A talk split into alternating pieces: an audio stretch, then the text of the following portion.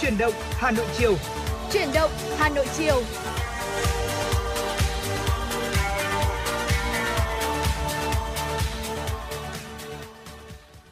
Mến chào quý vị, chào mừng quý vị đến với chuyển động Hà Nội chiều của chúng tôi trên tần số quen thuộc của FM 96 và có mặt tại phòng thu lúc này là Bảo Nhật và Quang Minh. Chúng tôi cũng đã sẵn sàng để có thể đồng hành cùng với quý vị trong một buổi chiều mà tôi thấy cũng rất đẹp đúng không ạ? Dạ vâng, Cảm giác như là mình đang ở mùa thu ấy. Ừ.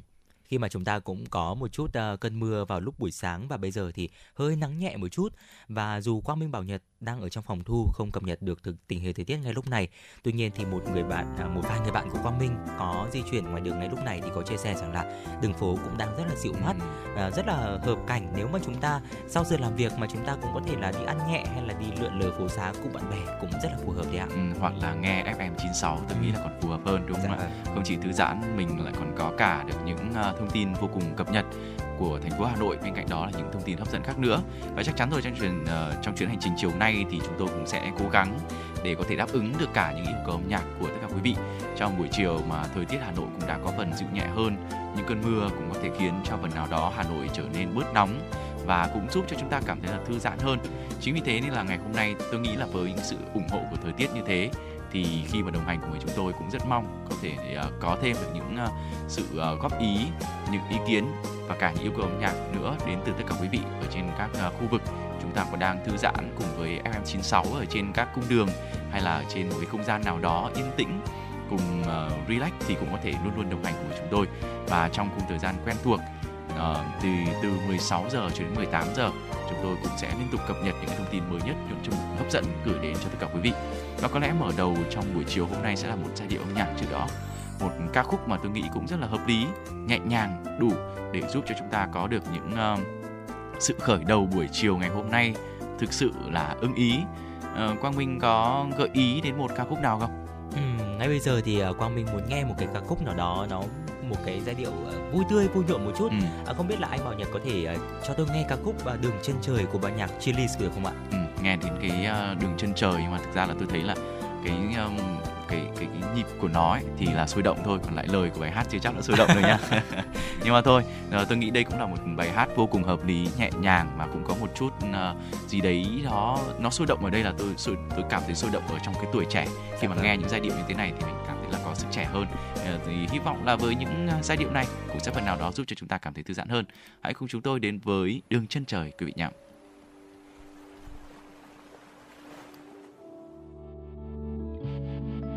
Nhìn lại những hành trình đã đi qua, được đồng hành cùng nhau là điều quý giá. Mong rằng chúng ta, dù ở đâu cũng sẽ tìm thấy nhau. Tại đường chân trời.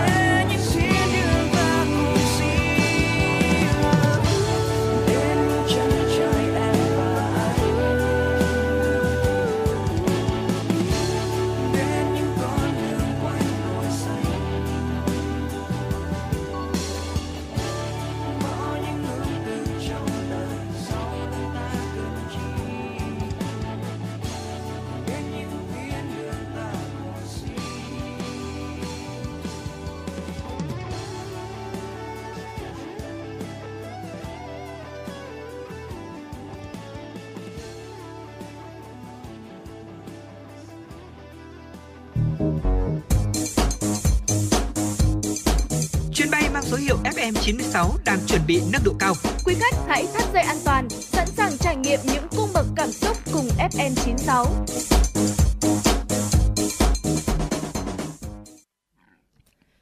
Quý thính giả đang quay trở lại với chuyển động Hà Nội chiều cùng Quang Minh và Bảo Nhật.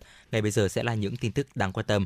Thưa quý vị, sáng nay phát biểu tại cuộc gặp mặt đại biểu các cơ quan báo chí nhân dịp kỷ niệm 98 năm Ngày báo chí cách mạng Việt Nam, Ủy viên Bộ Chính trị, Bí thư Thành ủy Hà Nội Đinh Tiến Dũng cho biết, vào chủ nhật ngày 25 tháng 6 tới đây, thành phố sẽ khởi công dự án đầu tư xây dựng đường vành đai 4 vùng thủ đô Hà Nội tại 4 điểm trên địa bàn.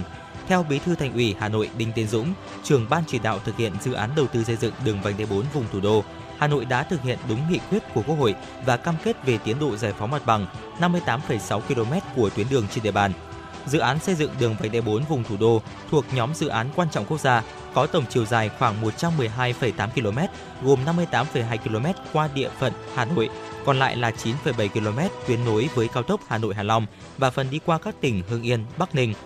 Dự án được đầu tư theo hình thức sử dụng vốn đầu tư công kết hợp với đầu tư theo phương thức đối tác công tư PPP được chia thành 3 nhóm dự án với 7 nhóm dự án thành phần và có tổng mức đầu tư là 85.813 tỷ đồng. Thưa quý vị, theo quyết định của Bộ trưởng Giáo dục và Đào tạo, danh mục sách giáo khoa mới bắt đầu sử dụng trong các trường từ năm 2023-2024 theo chương trình giáo dục phổ thông mới ở lớp 4, lớp 8, lớp 11 bao gồm Cánh diều, kết nối tri thức với cuộc sống và chân trời sáng tạo. Ba bộ sách này thuộc các nhà xuất bản, công ty cổ phần đầu tư và xuất bản giáo dục Việt Nam VPIC, nhà xuất bản giáo dục Việt Nam. Trong số 3 bộ sách được phê duyệt thì bộ Cánh diều của công ty cổ phần đầu tư và xuất bản giáo dục Việt Nam VPIC có mức giá cao nhất ở cả lớp 4, lớp 8 và lớp 11. Trong khi đó thì hai bộ sách Chân trời sáng tạo và Kết nối tri thức với cuộc sống của nhà xuất bản giáo dục Việt Nam rẻ hơn từ 30 cho đến 100 000 đồng trên một bộ.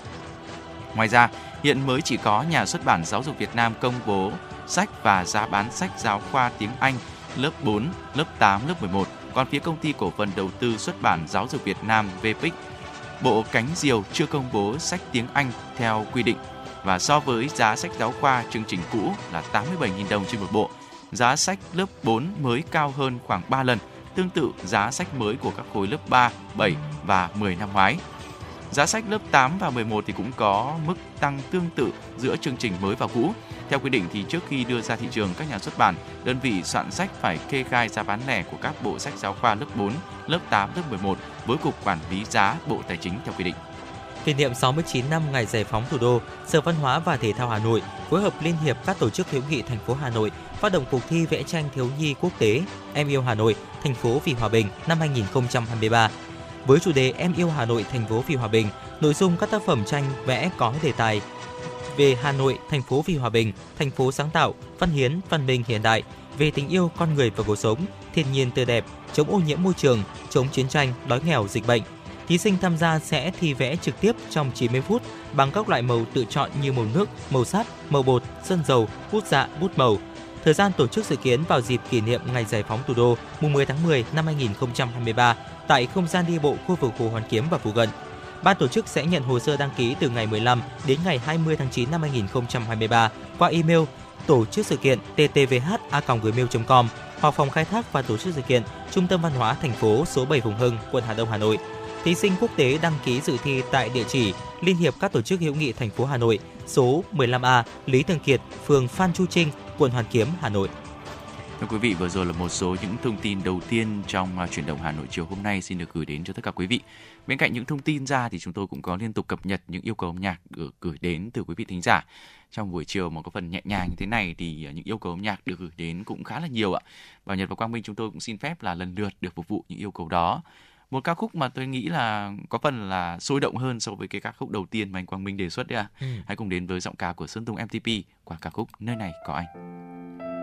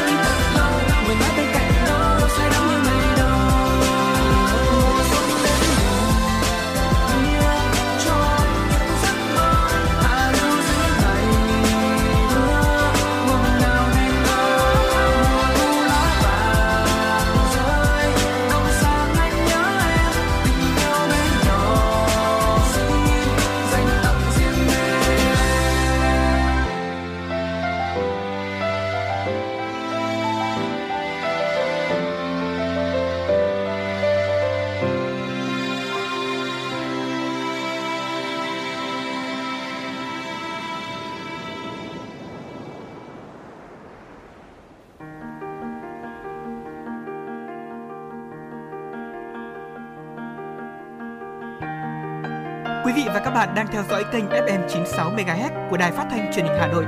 Hãy giữ sóng và tương tác với chúng tôi theo số điện thoại 024 3773 6688.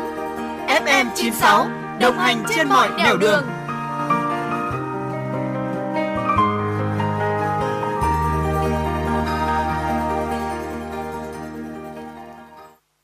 vị cùng quay trở lại với những tin tức đáng chú ý chiều nay. Một trong những thông tin mà có lẽ quý vị cũng ờ, thường xuyên được nghe tới trong thời gian gần đây đó là về quả vải.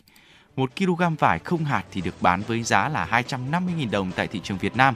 Đây là mức ờ, giá bán cho quả vải không hạt mới được trồng thử nghiệm thành công tại huyện Ngọc Lặc, tỉnh Thanh Hóa và sẽ được bán ra thị trường vào cuối tháng 6 này. Đây được coi là hướng đi mới để nâng cao giá trị cho quả vải của Việt Nam. Khoa học thì đang giúp cho gia tăng giá trị của trái vải Việt. Sau 4 năm canh tác thử nghiệm thì đây là vụ đầu tiên lứa vải không hạt 1.200 cây cho thu hoạch. Với năng suất thu hoạch là 60 kg ờ, quả trên một cây. Con số này thì thậm chí còn hơn các cây vải từ 8 cho đến 10 năm tuổi thông thường. Nhìn thành quả sau hàng chục năm nghiên cứu, cha đẻ của giống vải này kỳ vọng về một tương lai mới cho bà con nông dân. Không có hạt đồng nghĩa là vải sẽ không bị uh, sâu cuống, nên là thời gian bảo quản cũng lâu hơn so với vải thường việc canh tác theo tiêu chuẩn Việt Grab và Global Grab. Nên là ngay từ vụ đầu tiên thì doanh nghiệp chủ sở hữu của vườn vải này đã xuất được 1,5 tấn đi hai thị trường là Nhật Bản và châu Âu. Vụ đầu tiên 30 hecta vải không hạt đã thu về hơn 20 tấn để bán ra thị trường. Dự kiến thì sẽ được phân phối về các siêu thị lớn tại Hà Nội và thành phố Hồ Chí Minh từ nay cho đến cuối tháng 6. Thưa quý vị, đội quản lý thị trường số 24 vừa phối hợp với đội cảnh sát điều tra tội phạm về kinh tế, ma túy, công an huyện Hoài Đức kiểm tra đột xuất địa điểm kinh doanh hàng hóa của ông VTD tại địa chỉ dãy nhà 6, khu Phúc Lợi 1, tập thể Thú Y, xã Đức Thượng, huyện Hoài Đức.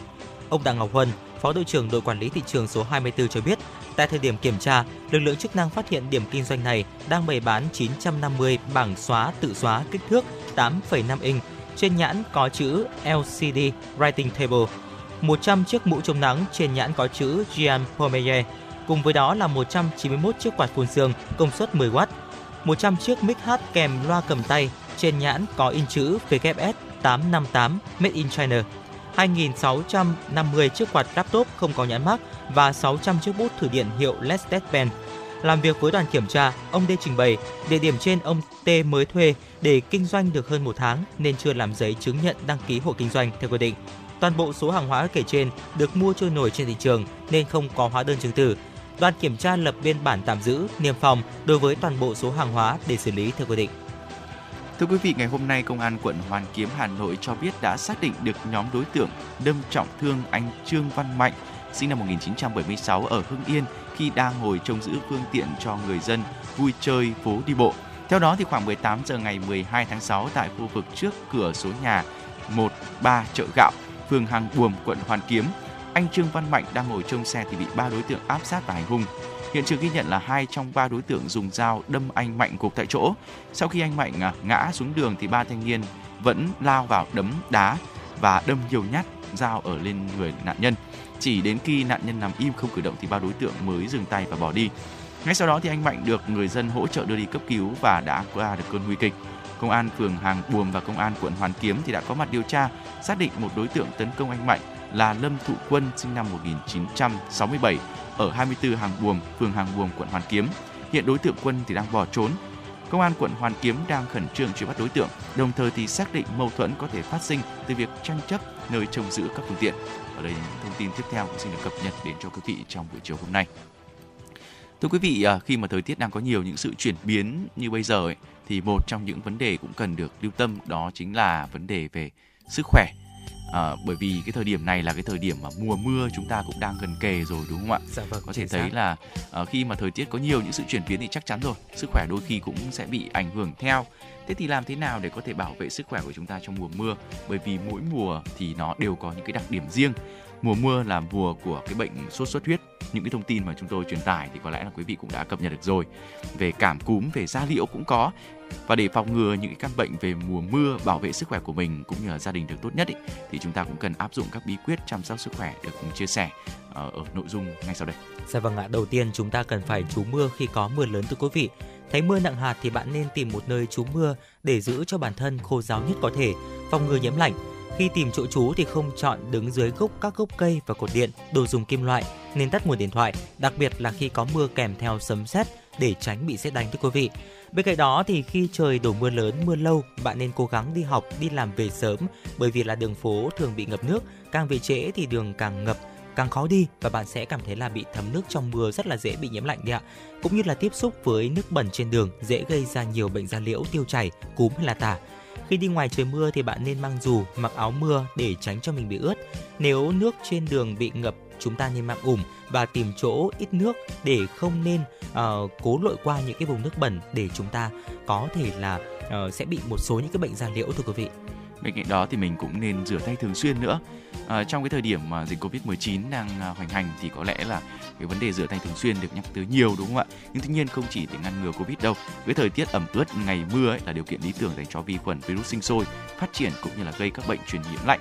À, cho nên là để hạn chế được virus vi khuẩn bám ở các đồ vật từ người xâm nhập vào cơ thể của chúng ta thì chúng ta cũng nên rửa tay bằng xà phòng trước và sau khi đi vệ sinh cũng như là trước khi ăn.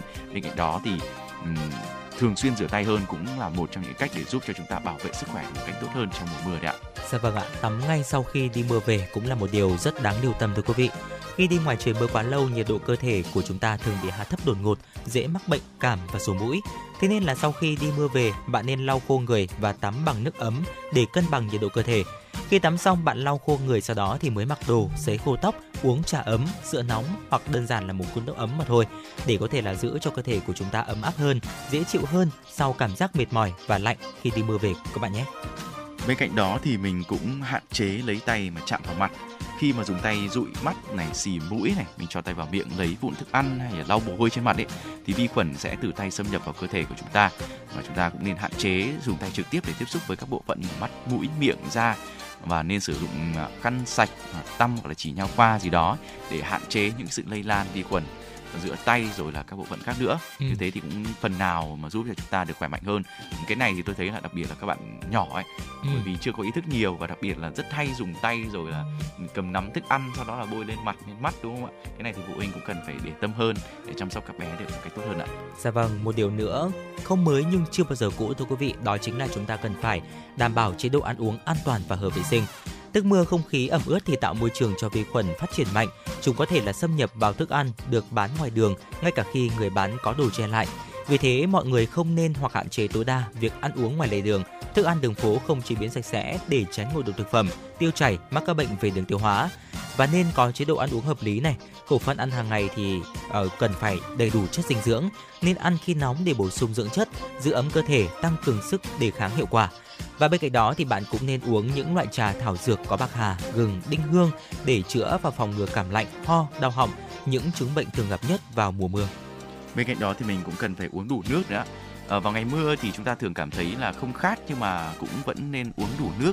Có thể dùng ờ, nước lọc này, nước khoáng hay là nước đun sôi để nguội để các cơ quan à, ở trong cơ thể của chúng ta hoạt động một cách tốt nhất lọc được các chất độc ra khỏi cơ thể ngừa các bệnh như là cảm cúm và cảm lạnh đấy ạ. À, nhiều lúc là đôi khi chúng ta cũng vận động nhiều nhưng mà không để tâm mình cơ thể mất nước à, thì cũng cần phải liên tục nạp nước để à, đảm bảo là sức khỏe luôn được ổn định ạ.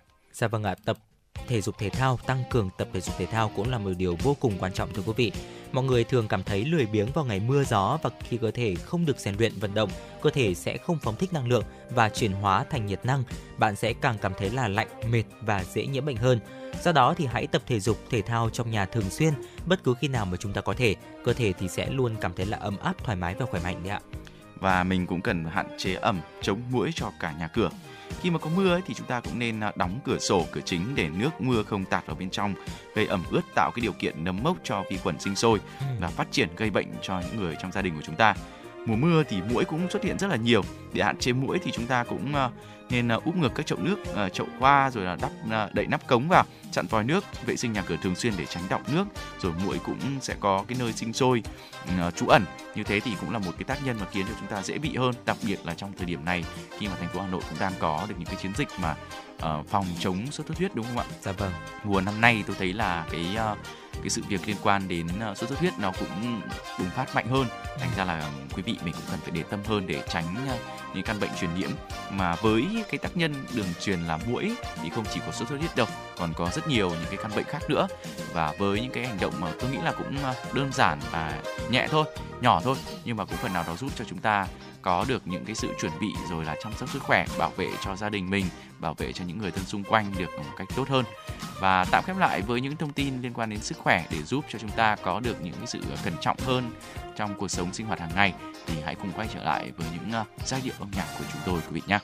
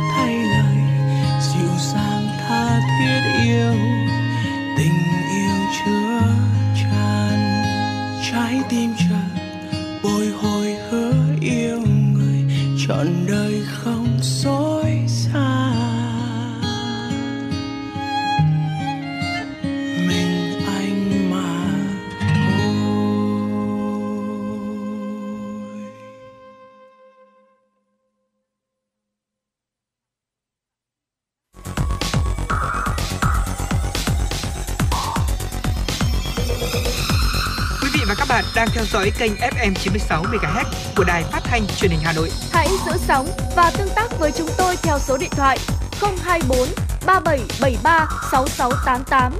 FM 96 đồng hành trên mọi nẻo đường. đường. Quý thính giả đang quay trở lại với chuyển động Hà Nội chiều trên sóng phát thanh FM 96 MHz. Ngay bây giờ xin được tiếp tục gửi đến quý thính giả những tin tức đáng quan tâm.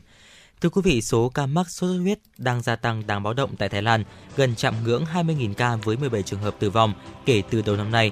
Thái Lan ghi nhận khoảng 900 ca mắc mới và một ca tử vong do sốt xuất huyết trung bình mỗi tuần, với phần lớn số ca ghi nhận tại thủ đô Bangkok và một số tỉnh như Chat, Nan, Chanthaburi, Yeoyong và Mehongson. Bà Chai Sure cho biết nhóm trẻ em từ 5 đến 14 tuổi là đối tượng bị ảnh hưởng nặng nề nhất bởi dịch sốt xuất huyết. Tiếp theo là nhóm thanh niên trong độ tuổi từ 15 đến 24. Giới chức y tế Thái Lan khuyến cáo người dân khi có triệu chứng mắc bệnh cần đến các bác sĩ tư vấn và tránh dùng các loại thuốc kháng sinh và chống viêm như aspirin và ibuprofen. Vào cuối tháng 5, Cục Kiểm soát Dịch bệnh thuộc Bộ Y tế Thái Lan đã thiết lập một trung tâm hoạt động khẩn cấp trong bối cảnh số ca mắc sốt xuất huyết tăng vọt tại nước này. 27 quốc gia thành viên Liên minh châu Âu EU vừa chính thức thông qua đạo luật cấm nhập khẩu vào EU các sản phẩm có liên quan hoạt động phá rừng. Đây có thể nói là quyết định mang tính lịch sử, là động thái nhằm chống lại nạn phá rừng bất hợp pháp, lấy gỗ, đồng thời thì ngăn ngừa cả việc phá rừng có thể có thêm đất trồng trọt hay là chăn nuôi. Quyết định này cũng thể hiện bước đi mạnh mẽ hướng đến mục tiêu phát triển kinh tế xanh ở châu Âu. Các quy tắc mới này nhằm loại bỏ những yếu tố liên quan đến nạn phá rừng khỏi chuỗi cung ứng một loạt những mặt hàng tiêu dùng hàng ngày bán ở châu Âu. EU là thị trường tiêu thụ các sản phẩm nêu trên lớn thứ hai thế giới chỉ đứng sau Trung Quốc. EU cho rằng nếu không có quy định mới thì mỗi năm sẽ có 248.000 hecta rừng bị phá hủy, tương đương với diện tích của uh, Luxembourg. Các khu rừng ở trên khắp thế giới đang ngày càng bị đe dọa do tình trạng chặt phá rừng để lấy gỗ và làm nông nghiệp. Các nguồn năng lượng nhiên liệu phi hóa thạch của Trung Quốc hiện đã vượt 50% tổng công suất phát điện lắp đặt của nước này. Thông tin do giới chức Trung Quốc đưa ra ngày hôm qua. Theo đó, các nguồn điện phi hóa thạch như điện gió, điện mặt trời chiếm 50,9% tổng công suất lắp đặt của Trung Quốc. Điều này cũng có nghĩa là Trung Quốc đã hoàn thành mục tiêu đề ra đến năm 2025 nâng công suất năng lượng tái tạo vượt công suất nhiên liệu hóa thạch. Trung Quốc đã dành nhiều nguồn lực để phát triển năng lượng tái tạo trong những năm gần đây. Nước này đã xây những nhà máy thủy điện, điện gió và năng lượng mặt trời lớn với mục tiêu trước năm 2030 có thể bắt đầu giảm lượng khí thải carbon. Thưa quý vị, những nhà hoạt động vì môi trường đã xì lốp xe của người dân với thông điệp không có xe ô tô lưu thông trên đường thì sẽ giảm bớt được khí thải gây hiệu ứng nhà kính. Quan trọng hơn là hành động gây tranh cãi này lại ngày càng lan rộng không chỉ ở Pháp. Đêm xuống khi mọi người đã chìm vào giấc ngủ thì hai thanh niên này luôn lách qua từng dãy xe ô tô đậu ở bên đường. Mục tiêu thì có vẻ lý tưởng, một chiếc xe thể thao đa dụng cỡ lớn ở Thụy Điển đậu chen lên vạch dành cho người đi bộ. Khá uyển chuyển thì uh, Lumetti và Lucy, tên giả của hai nhà hoạt động vì môi trường cung cấp cho hãng tin AFP, tiếp cận một trong các bánh xe. Họ đội tóc giả, đeo khẩu trang và mặc áo gió có mũ trùm đầu để thoát khỏi camera an ninh. Sau khi đã xì lốp xe thì hai nhà hoạt động dán một tấm giấy cảnh báo vào gạt nước, dừng chạy xe hai cầu, nó gây ô nhiễm môi trường. Chiếc SUV của bạn sẽ giết chết chúng tôi.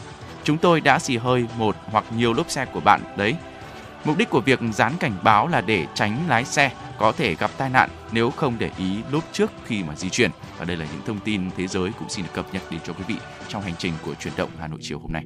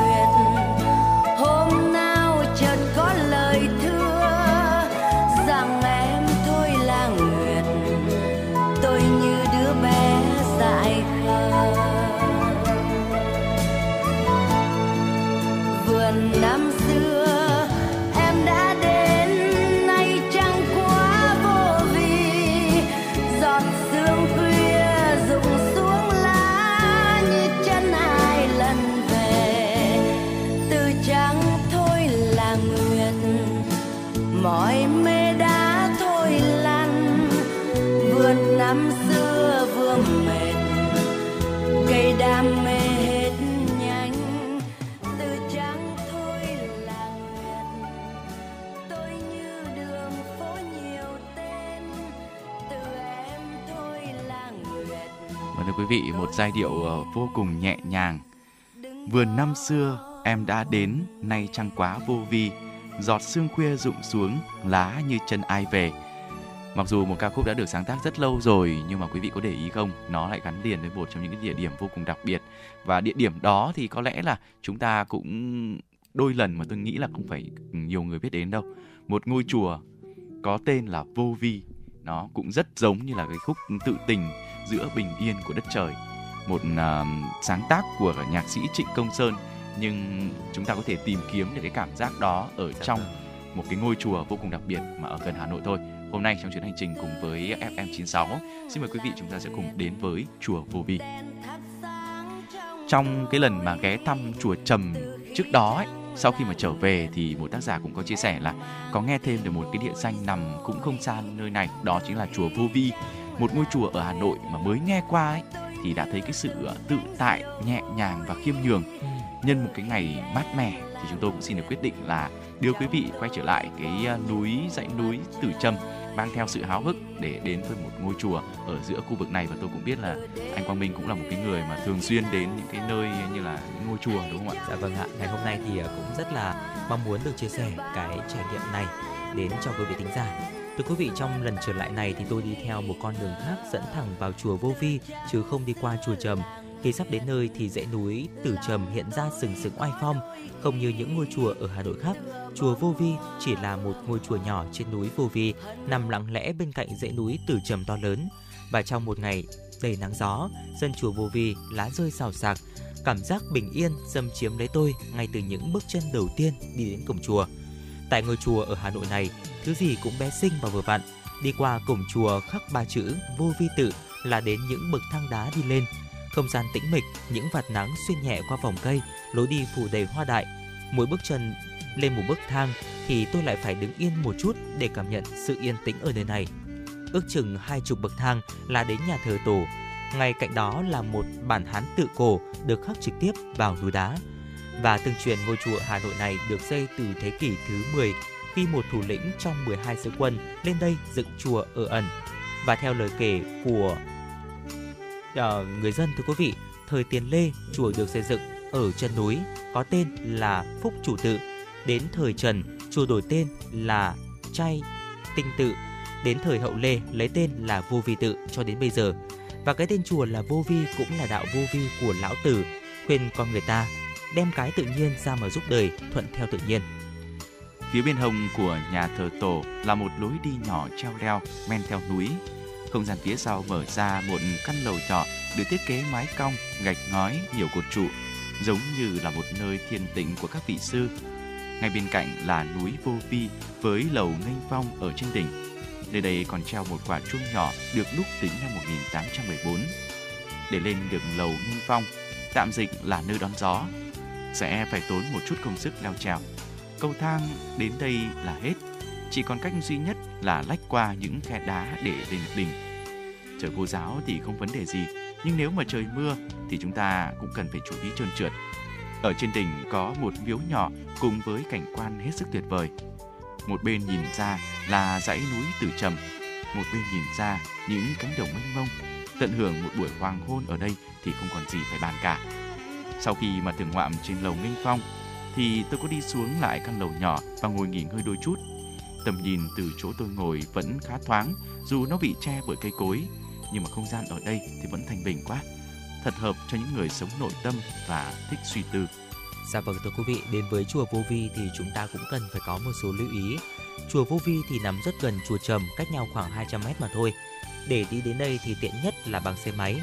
Các bạn đi thẳng quốc lộ 6, đối diện huyện ủy Trương Mỹ có một lối rẽ phải, đi vào rồi chạy thẳng là đến đấy ạ. Và nếu đi xe buýt thì chúng ta bắt tuyến 57 xuống ở lối rẽ vào chùa Trăm Gian rồi đi bộ hoặc là đi xe ôm vào khoảng 3 km. Chùa Vô Vi hiện nay thì đang bị tình trạng vẽ bệnh lên các phiến đá và chuông chùa khá nghiêm trọng. Vì vậy các bạn đến thăm chùa Vô Vi hay là những ngôi chùa khác nữa thì hãy lưu ý là tránh sản rác bừa bãi hay là viết vẽ bệnh các bạn nhé. Bên cạnh đó thì uh, cũng theo chia sẻ của tác giả uh, cũng đã đến đây rồi thì những tưởng như là mọi bộn bề của cuộc sống đều đã ở ngoài ngưỡng cửa nhường chỗ cho sự thành thơi như trẻ nhỏ ngồi bên hiên nhà chờ xem thế kỷ tàn phai mà cố nhạc sĩ Trịnh Công Sơn cũng đã viết ở trong tự tình khúc. Nghe nhạc Trịnh thì thực sự rất phù hợp trong những khung cảnh như thế này. Cũng bởi là Trịnh Công Sơn là một người con nhà Phật. Bước chậm xuống những bậc thang để rời ngôi chùa ở Hà Nội này mà lòng vẫn còn vương những cái giọt thời gian đẹp đẽ ở nơi đây. Bên tai thì vẫn còn văng vẳng một câu ở trong ca khúc Nguyệt ca của cố nhạc sĩ họ Trịnh. Vừa năm xưa em đã đến đây, nay quá vô vi. Giọt sương khuya rụng xuống, lá như chân ai lần về.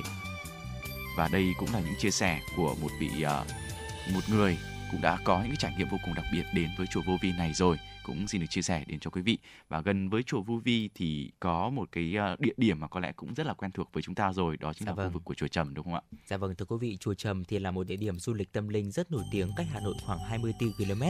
Đây là nơi thu hút rất đông du khách tới tham quan và vãn cảnh vào dịp cuối tuần đấy ạ. Quần thể di tích chùa Trầm có lịch sử lâu đời do tướng quân Trần Văn Tăng khởi dựng từ khoảng đầu thế kỷ 16 và năm 1515 Hiện nay thì ờ, khu di tích tâm linh này thuộc quyền quản lý của Giáo hội Phật giáo Việt Nam và chúng ta hãy cùng nhau khám phá vào một chuyến hành trình vào với Trầm Tử Sơn hay còn gọi là chùa chính đấy ạ. Khuôn viên chùa chính rộng rãi và thoáng mát, có tường gạch xây bao xung quanh và qua cổng vào sân nhìn sang bên trái là Trầm Tử Sơn. Tổng thể ngôi chùa tọa lạc trên một khoảnh đất cao, từ dưới sân nhìn lên nền chùa cao quá đầu người. Chùa được xây dựng lưng tựa núi trầm, mặt hướng sông đáy, và đây là lối xây dựng phong thủy quen thuộc trong tín ngưỡng người Việt. Có sông, có núi, sông thì mang đến nguồn nước, mà nước thì được ví là đem đến phúc lành, nhưng mà phải đặt đúng hướng và đúng vị trí. Và nếu chúng ta để ý thì ờ, trong tổng thể khuôn viên của các đình chùa hoặc là nơi thờ tự, thờ cúng tâm linh khác, người xưa đều chú tâm bố trí một ao sen hoặc là một hồ bán nguyệt chính trước cửa đình và chùa. Hồ nước thì được người xưa xem như là một điểm tụ thủy đem lại phúc lộc, đem lại cuộc sống đủ đầy, mùa màng thuận lợi cho nhân dân và có thêm thế là lưng tựa núi. Và ở đây có thể coi là một cái thế trọn vẹn. Núi ôm nước bọc đem lại cảm giác vững chắc, khí vượng và tụ sức sống thưa quý vị. Sau đó thì chúng ta sẽ bước qua lớp bậc đá đầu tiên. Chúng ta sẽ lên tới sân của chùa chính, sân lát gạch đỏ trang trí cây cảnh hai bên. Lên bậc tam cấp bước vào nhà trung điện năm gian mái ngói. Hàng cột hiên dựng bằng đá vô cùng vững chắc. Nhìn từ xa ngôi chùa thì nằm thu mình bên cạnh núi, cảm giác như là nhỏ bé. Tuy nhiên kết cấu là thượng thu hạ thách lại vững như là bàn thạch vậy. Đi tiếp vào bên trong là thượng điện và hậu cung. Hậu cung là nơi tôn nghiêm, người ngoài không được phép tự ý vào. Thường là chỉ những ngày là mùng 1, ngày rằm hay là lễ Tết thì sư thầy mới có thể là mở cửa hậu cung để bao sái, quét dọn và thực hành cúng lễ mà thôi. Tiếp theo thì chúng ta bên trong chùa có rất nhiều đờ, ờ, những cái đồ thờ tự rất là quý giá và cũng như là những cái lối kiến trúc độc đáo với nhiều mảng chạm khắc tinh xảo trên cửa hay là trên những bức khảm nữa. Ngoài ra thì còn có rất nhiều di vật đặc trưng như là các cặp câu đối này, hoành vi sơn son tiếp vàng, án thờ, ngai thờ hay là tượng Phật thưa quý vị. Đến với à, chùa Trầm, núi Trầm thì còn một địa điểm khác nữa mà quý vị cũng không nên bỏ qua, đó chính là Động Long Tiên, chùa Hang. Chùa Hang thì nằm ngay cạnh chùa chính thôi, tận dụng địa hình tự nhiên dưới à, chân núi Trầm có một hang lớn, cửa vào rộng khoảng 7 mét, cao khoảng 3 mét. Sâu bên trong thì có thờ tượng Phật. Bên trên à, cách vách đá khắc các bài thơ chữ nho. Khi vào sâu ở trong hang thì chúng ta như bước vào một thế giới khác, không gian thì vô cùng mát lạnh. Ngay khi mà ngoài trời đang rất nóng bức mà bước vào đây thì chúng ta có cảm giác được đắm mình vào một cái phòng điều hòa tự nhiên vậy. Thông với à, nóc hang chính là đỉnh của núi đá có độ cao khoảng 30 cho đến 40 mét. Đứng ở trong hang ngước nhìn lên cảm giác như một giếng trời nhỏ với những dòng nước men theo vách đá ừ, chảy xuống tạo nên những cái khối thạch nhũ. Trong hang thì có hệ thống thoát rãnh thoát nước. Tuy nhiên thì vẫn có một bể nước tự nhiên khá lớn, tích nước chảy xuống. Khó có thể mô tả được cái sự hấp dẫn của dòng nước ở nơi đây. Nó vừa trong, mát và vô cùng tinh khiết. Trước kia thì nguồn sáng duy nhất của động Long Tiên là từ ô giếng trời trên nóc. Muốn nhìn rõ đường đi đồ vật trong hang thì phải mang theo đèn pin hoặc là thuê đèn pin ở bên ngoài. Ở gần đây thì ban quản lý cũng đã tu sửa và lắp thêm à, hệ thống đèn chiếu sáng phục vụ cho khách tham quan cũng như là công tác trông nom bảo tồn rồi. Ở động Long Tiên thì cũng có khá nhiều tượng Phật. Ngoài ra thì còn có các à, hình Phật khắc nổi ở trên à, các vách đá. Phía ngoài của hang bên trái đặt một chiếc à, khánh đồng, một chiếc chuông đồng kích thước thì tầm trung cùng một số những cái hình nhân cầm giáo mác được tạo bằng đá. Tuy là một à, động nhỏ nhưng mà chắc chắn động Long Tiên sẽ đem đến cho chúng ta rất nhiều những cảm giác của sự à, thú vị, à, muốn khám phá và cái cảm giác ừ, ừ, không khí tinh khôi khó quên được. Đây còn được coi là nơi ghi dấu lịch sử của Chủ tịch Hồ Chí Minh từng làm việc và việc phát đi lời kêu gọi toàn quốc kháng chiến, lay động lòng dân vào những năm 1946 đấy ạ. Dạ vâng, tiếp theo đó chính là chùa Vivo thưa quý vị. Từ chùa chính đi ngược lên phía trên khoảng 800m là chùa Vivo, một ngôi chùa thuộc quần thể di tích chùa Trầm. Chùa Vi Vô nằm trên một núi đá nhỏ, từ dưới đi lên chùa vượt qua hoen 100 bậc đá. À, và không chỉ là không gian khu vực này thoáng mát, bên cạnh đó là đồng ruộng và có rất là nhiều hồ ao đấy ạ. Đến với quần thể chùa Trầm, bạn không chỉ được thỏa mãn niềm vui tâm linh mà còn được mãn nhãn với phong cảnh đặc sắc ở nơi đây. Sau khi tham quan hết các chùa hang động, bạn có thể là thử sức leo núi đá. Có hai lối leo chính, đó chính là một lối nằm cạnh hang Long Tiên, địa thế khá dốc, bạn phải leo lên các phía đá và vượt qua các bụi cây um tùm mới lên đến đỉnh. Đi lối này thì dành cho những ai ưa thích mạo hiểm. Thứ hai, chúng ta có thể là vòng ra ngoài đường ờ, đường cái và đi theo lối mòn sau chùa chính để có thể là lên núi Trầm. Toàn bộ núi Trầm là một khối đá lớn, có những chỗ nhô lên đá tai mèo khá là kỳ thú. Tất nhiên là chúng ta nên cẩn thận trong từng bước chân để có thể là lên núi một cách an toàn. Khu vực núi Trầm là nơi dã ngoại nổi tiếng của các bạn trẻ vào ngày cuối tuần. Đứng trên núi thì không gian dường như là thu gọn trong tầm mắt của chúng ta. Xa xa là những cánh đồng xanh rì, những ao cá đậm chất thôn quê. Nhìn ra sang phía nam có một dãy núi nhỏ là nơi có di tích chùa Trăm Gian. Và xung quanh núi Trầm có khá nhiều các núi đá khác.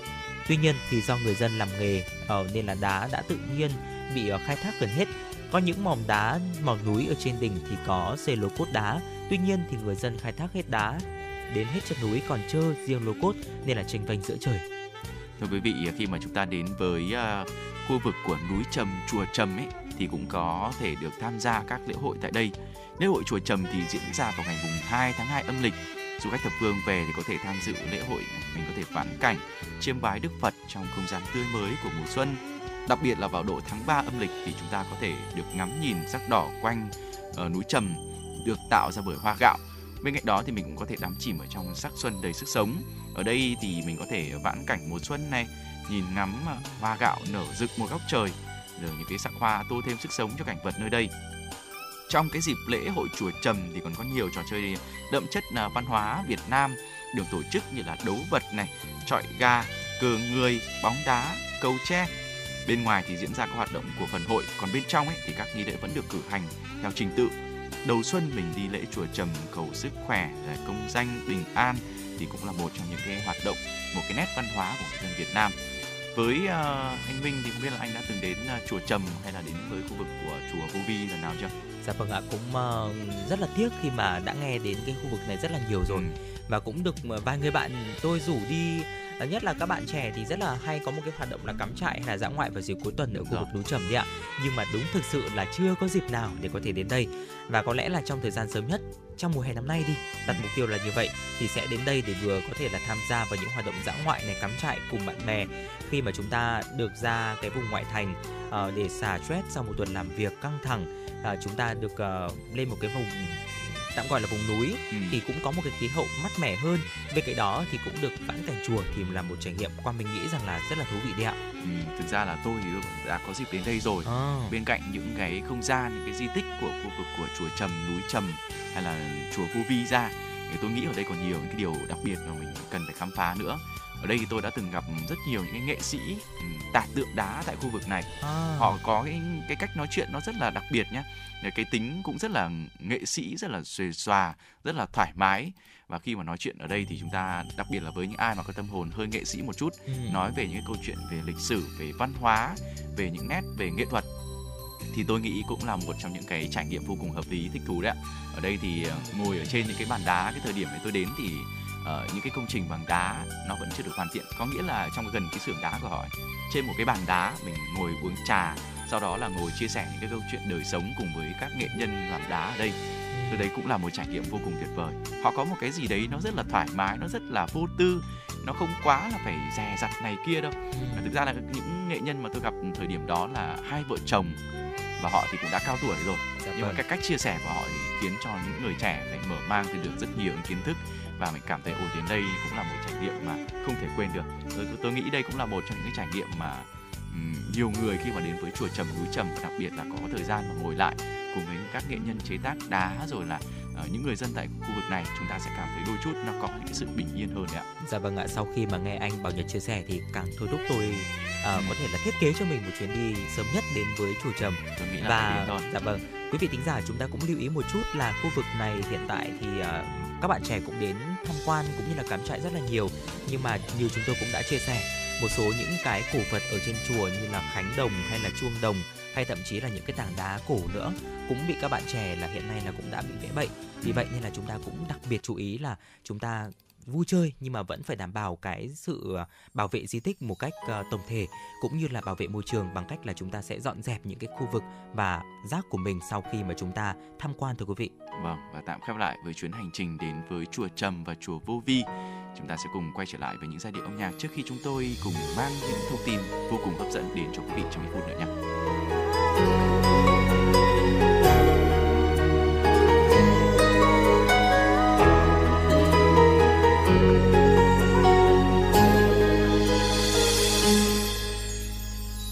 Gì không? Từng hạt mưa đã gọi tên anh bỗng thấy thương cây bằng non, thương chiếc bóng cô phòng. Đâu là cô đơn?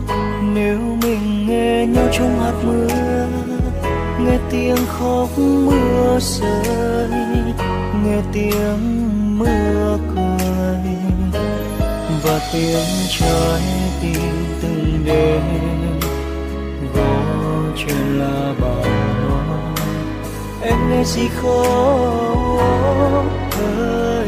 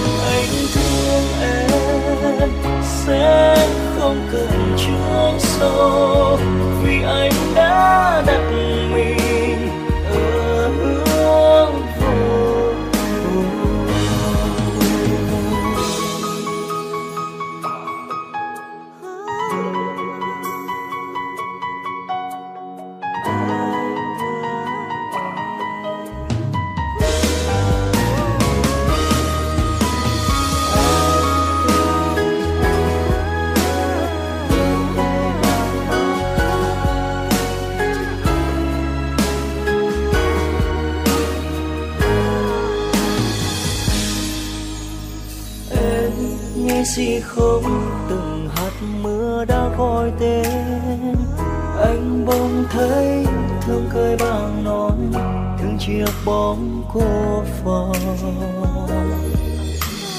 đâu là cô đơn, nếu mình nghe nhau trong hạt mưa, nghe tiếng khóc mưa rơi, nghe tiếng mưa cười, và tiếng trái tim từng đêm gõ chuyện là bằng em chỉ gì không em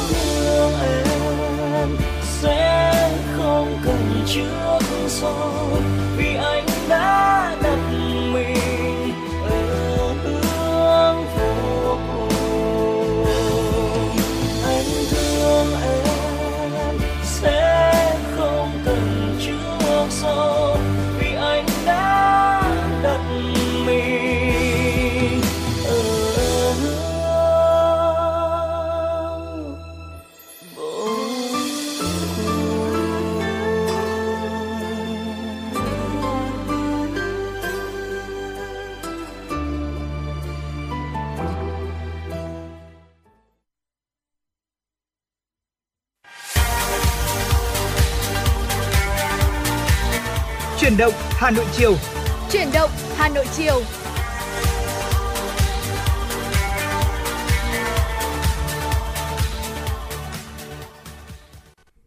Quý vị và các bạn đang theo dõi chương trình truyền động Hà Nội chiều đang được phát trực tiếp trên tần số FM 96 MHz của Đài Phát thanh và Truyền hình Hà Nội. Tiếp nối chương trình ngày hôm nay sẽ là những thông tin đáng chú ý. Thưa quý vị, Tổng công ty Đường sắt Việt Nam vừa đề xuất Bộ Giao thông Vận tải kiến nghị Thủ tướng Chính phủ bố trí nguồn vốn ngân sách để nâng cấp 297 lối đi tự mở thành đường ngang. Theo Tổng công ty Đường sắt Việt Nam, tại đề án bảo đảm trật tự hành lang an toàn giao thông và xử lý dứt điểm lối đi tự mở qua đường sắt đã được Thủ tướng Chính phủ phê duyệt, giai đoạn 2021-2025 sẽ xây dựng mới 297 đường ngang hiện là các lối đi tự mở. Việc xây dựng đường ngang mới sử dụng nguồn vốn ngân sách trung ương, kế hoạch trung hạn năm 2021-2025. Tuy nhiên, giai đoạn 2021-2025, nguồn vốn trung hạn mới chỉ tập trung thực hiện nâng cấp cải tạo kết cấu hạ tầng đường sắt, nhà ga, bãi hàng nhằm tăng năng lực chạy tàu và đáp ứng yêu cầu về vận tải đường sắt. Các hạng mục công trình theo lộ trình tại đề án chưa được ưu tiên thực hiện. Để sớm bảo đảm an toàn giao thông tại 297 lối đi tự mở này, Tổng công ty Đường sắt Việt Nam đề nghị Bộ Giao thông Vận tải kiến nghị Thủ tướng Chính phủ ưu tiên bố trí nguồn vốn ngân sách nhà nước trong hoạt động kinh tế đường sắt thực hiện từ năm 2024, hoàn thành năm 2025 để tổng công ty nâng cấp, cải tạo, lắp đặt thiết bị tín hiệu tại 297 lối đi tự mở thành đường ngang. Theo tính toán, tổng kinh phí dự kiến là 750 tỷ đồng.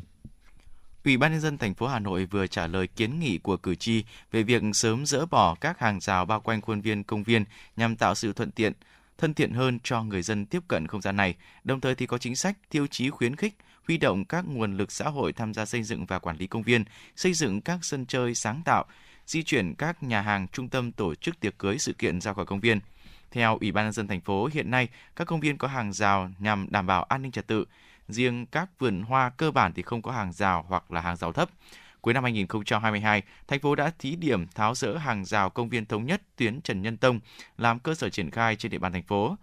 Trên cơ sở đánh giá hiệu quả, giải pháp quản lý phù hợp, cơ quan chức năng sẽ xem xét tháo rỡ toàn bộ hàng rào công viên thống nhất và các công viên có chức năng tương tự thời gian tới.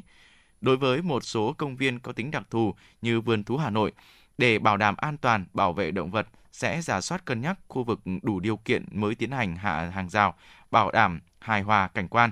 Về kiến nghị di chuyển các nhà hàng trung tâm tiệc cưới sự kiện ra khỏi công viên, hiện nay một số công viên do nhà nước đầu tư xây dựng bao gồm công trình chức năng, dịch vụ tiện ích phục vụ người dân. Trong quá trình vận hành, nếu đơn vị quản lý nhận tổ chức tiệc cưới, sự kiện không đúng với chức năng sử dụng, thành phố yêu cầu chính quyền địa phương kiểm tra, xử lý theo quy định. Hôm nay, Trung tâm Bảo tồn Di sản Thăng Long Hà Nội cho biết, trung tâm sẽ chính thức khởi động hệ thống đặt vé trực tuyến qua website từ ngày mai, 15 tháng 6, nhằm tạo điều kiện thuận lợi cho công chúng và du khách trong ngoài nước có nguyện vọng tham quan trải nghiệm khu di sản, thiết thực hưởng ứng kế hoạch triển khai đề án ứng dụng công nghệ của công nghiệp 4.0 để phát triển du lịch thông minh, thúc đẩy du lịch trở thành ngành kinh tế mũi nhọn của Tổng cục Du lịch, Bộ Văn hóa, Thể thao và Du lịch. Theo đó, với hệ thống đặt vé qua website, du khách có thể mua vé trực tuyến thông qua các thiết bị thông minh thay vì xếp hàng mua vé ở quầy. Sau khi mua vé thành công từ hệ thống, du khách sẽ nhận thông tin vé qua email đăng ký. Đến cổng soát vé tại khu di sản, du khách chỉ cần quét mã QR để đi qua và bắt đầu hành trình trở về quá khứ đầy thú vị. Hệ thống đặt vé trực tuyến hứa hẹn sẽ mang đến những trải nghiệm thuận tiện cho khách tham quan, đặc biệt vào những dịp cao điểm trong năm. Nhân dịp này, trong thời gian từ ngày mai đến ngày 31 tháng 8, Trung tâm Bảo tồn Di sản Thăng Long Hà Nội mang đến những ưu đãi cho du khách khi đặt vé trực tuyến, như giảm 10% khi mua vé tour đêm giải mã Hoàng Thành Thăng Long, giảm 10% khi thuê trang phục tại Việt Phục Hoàng Thành, miễn phí chụp ảnh tại phim trường ảo Hoàng Thành Thăng Long, giảm đến 20% đồ uống tại Thư viện Cà phê sách Hoàng Thành Thăng Long. Nhà xuất bản Giáo dục Việt Nam vừa công bố giá sách giáo khoa mới lớp 4, lớp 8 và lớp 11. Một bộ sách giáo khoa mới có giá là 250.000 đến 390.000 đồng, cao hơn từ 2 cho đến 3 lần so với bộ sách đang sử dụng. Nhà xuất bản giáo dục lý giải việc giá sách tăng một phần là bởi số cuốn trong mỗi bộ nhiều hơn, thiết kế với nhiều hình ảnh màu, cách trình bày, minh họa sinh động hơn, khổ sách thì cũng lớn hơn. Sách giáo khoa lớp 4, lớp 8 và lớp 11 theo chương trình giáo dục phổ thông 2018 dự kiến sẽ được phát hành từ ngày 15 tháng 6 năm 2023. Theo bạn, thứ gì tạo nên sự tự tin cho chúng ta khi nói chuyện? Cách ăn nói hay là ngôn ngữ cơ thể? Với tôi, đó là nụ cười. Cảm ơn các bác sĩ của nhà khoa Quang Hưng đã giúp tôi có được bí quyết chinh phục người mình thích.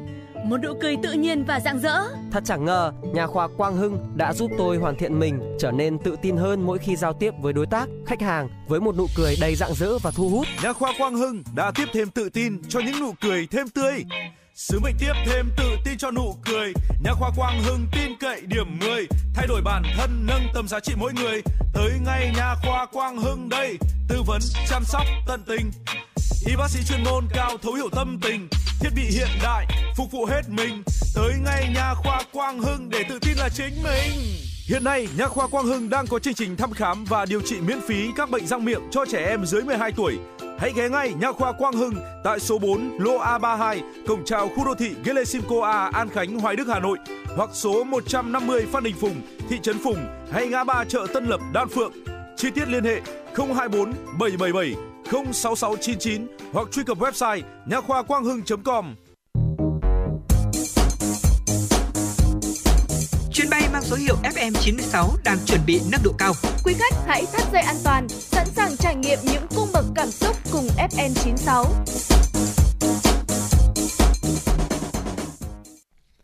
Thưa quý vị, dự kiến theo lộ trình, vào tháng 7 tới, Ủy ban nhân dân thành phố Hà Nội sẽ trình Hội đồng nhân dân thành phố thông qua chủ trương đưa hai huyện Đông Anh và Gia Lâm lên quận. Sau đó trình chính phủ và Ủy ban Thường vụ Quốc hội đề án thành lập quận Đông Anh, Gia Lâm cùng các phường trực thuộc vào quý tư năm nay. Mặc dù khối lượng công việc lớn, có nhiều khó khăn, nhưng các địa phương này đã và đang nỗ lực triển khai các công đoạn nước rút, quyết tâm hoàn thành nhiệm vụ liên quận. Ghi nhận của phóng viên Truyền động Hà Nội. Biết được chủ trương xã Nguyên Khê đang phấn đấu lên phường, Đông Anh lên quận, gia đình bà Đàm Thị Lợi ở thôn Tiên Hùng đã quyết định hiến 100 mét vuông đất để mở rộng đường giao thông. Nhờ đó, từ một con ngõ nhỏ chỉ rộng hơn 3 mét, này đã biến thành tuyến đường rộng tới 6 mét, được thảm nhựa khang trang. Bà Đàm Thị Lợi thôn Tiên Hùng, xã Nguyên Khê và ông Hoàng Văn Ân, Bí thư Đảng ủy, Chủ tịch Hội đồng nhân dân xã Nguyên Khê, Đông Anh, Hà Nội nói tất đất tất vàng. Như gia đình tôi cũng không có mấy khi có cơ hội được à, đóng góp với xã hội. Cái nhà tôi hiến đất thì tất cả dân chung quanh và các à, ngõ à, mọi người người ta cũng nhất trí, đồng tâm để ủng hộ để làm đường. Có trên 600 hộ là nhân dân đăng ký hiến đất mở đường. Thì chúng tôi đã có được khoảng độ gần 400 hộ là hiến đất mở đường. Thế và với là trên 3.000 mét mét vuông đất. Với sự đồng thuận của nhân dân đến nay, Nguyên Khê và 23 xã thị trấn khác của huyện Đông Anh đều đã đủ điều kiện để trở thành phường. Huyện Đông Anh cũng đã cơ bản đủ điều kiện tiêu chí để thành lập quận.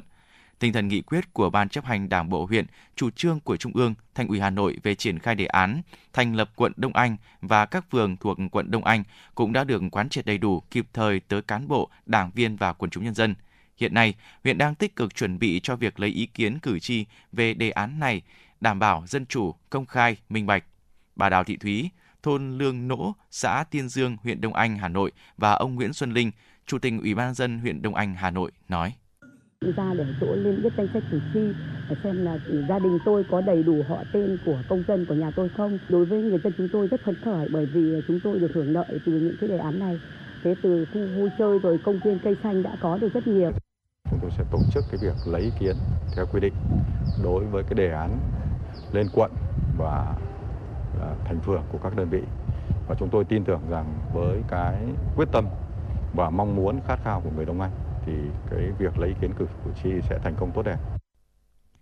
Còn tại huyện Gia Lâm, đến thời điểm này hầu hết các xã thị trấn cũng đã gần về đích 18 trên 18 tiêu chí để trở thành phường. Tuy nhiên, huyện vẫn còn một tiêu chí đang hoàn thiện là trường đạt chuẩn quốc gia và còn vướng mắc trong hoàn thành các điều kiện để lên quận.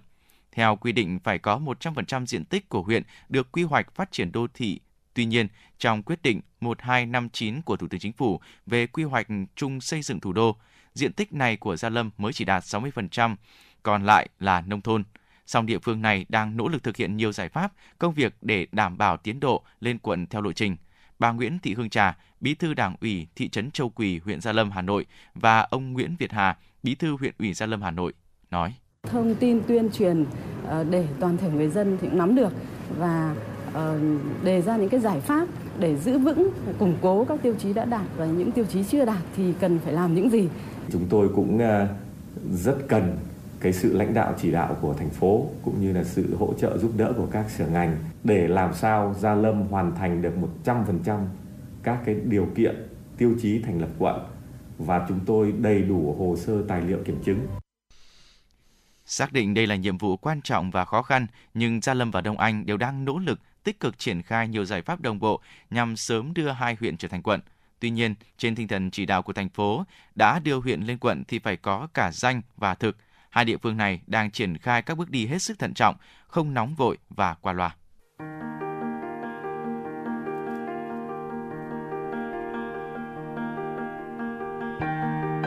Quý vị và các bạn đang theo dõi kênh FM 96 MHz của đài phát thanh truyền hình Hà Nội. Hãy giữ sóng và tương tác với chúng tôi theo số điện thoại 024 3773 6688. FM 96 đồng hành trên mọi nẻo đường.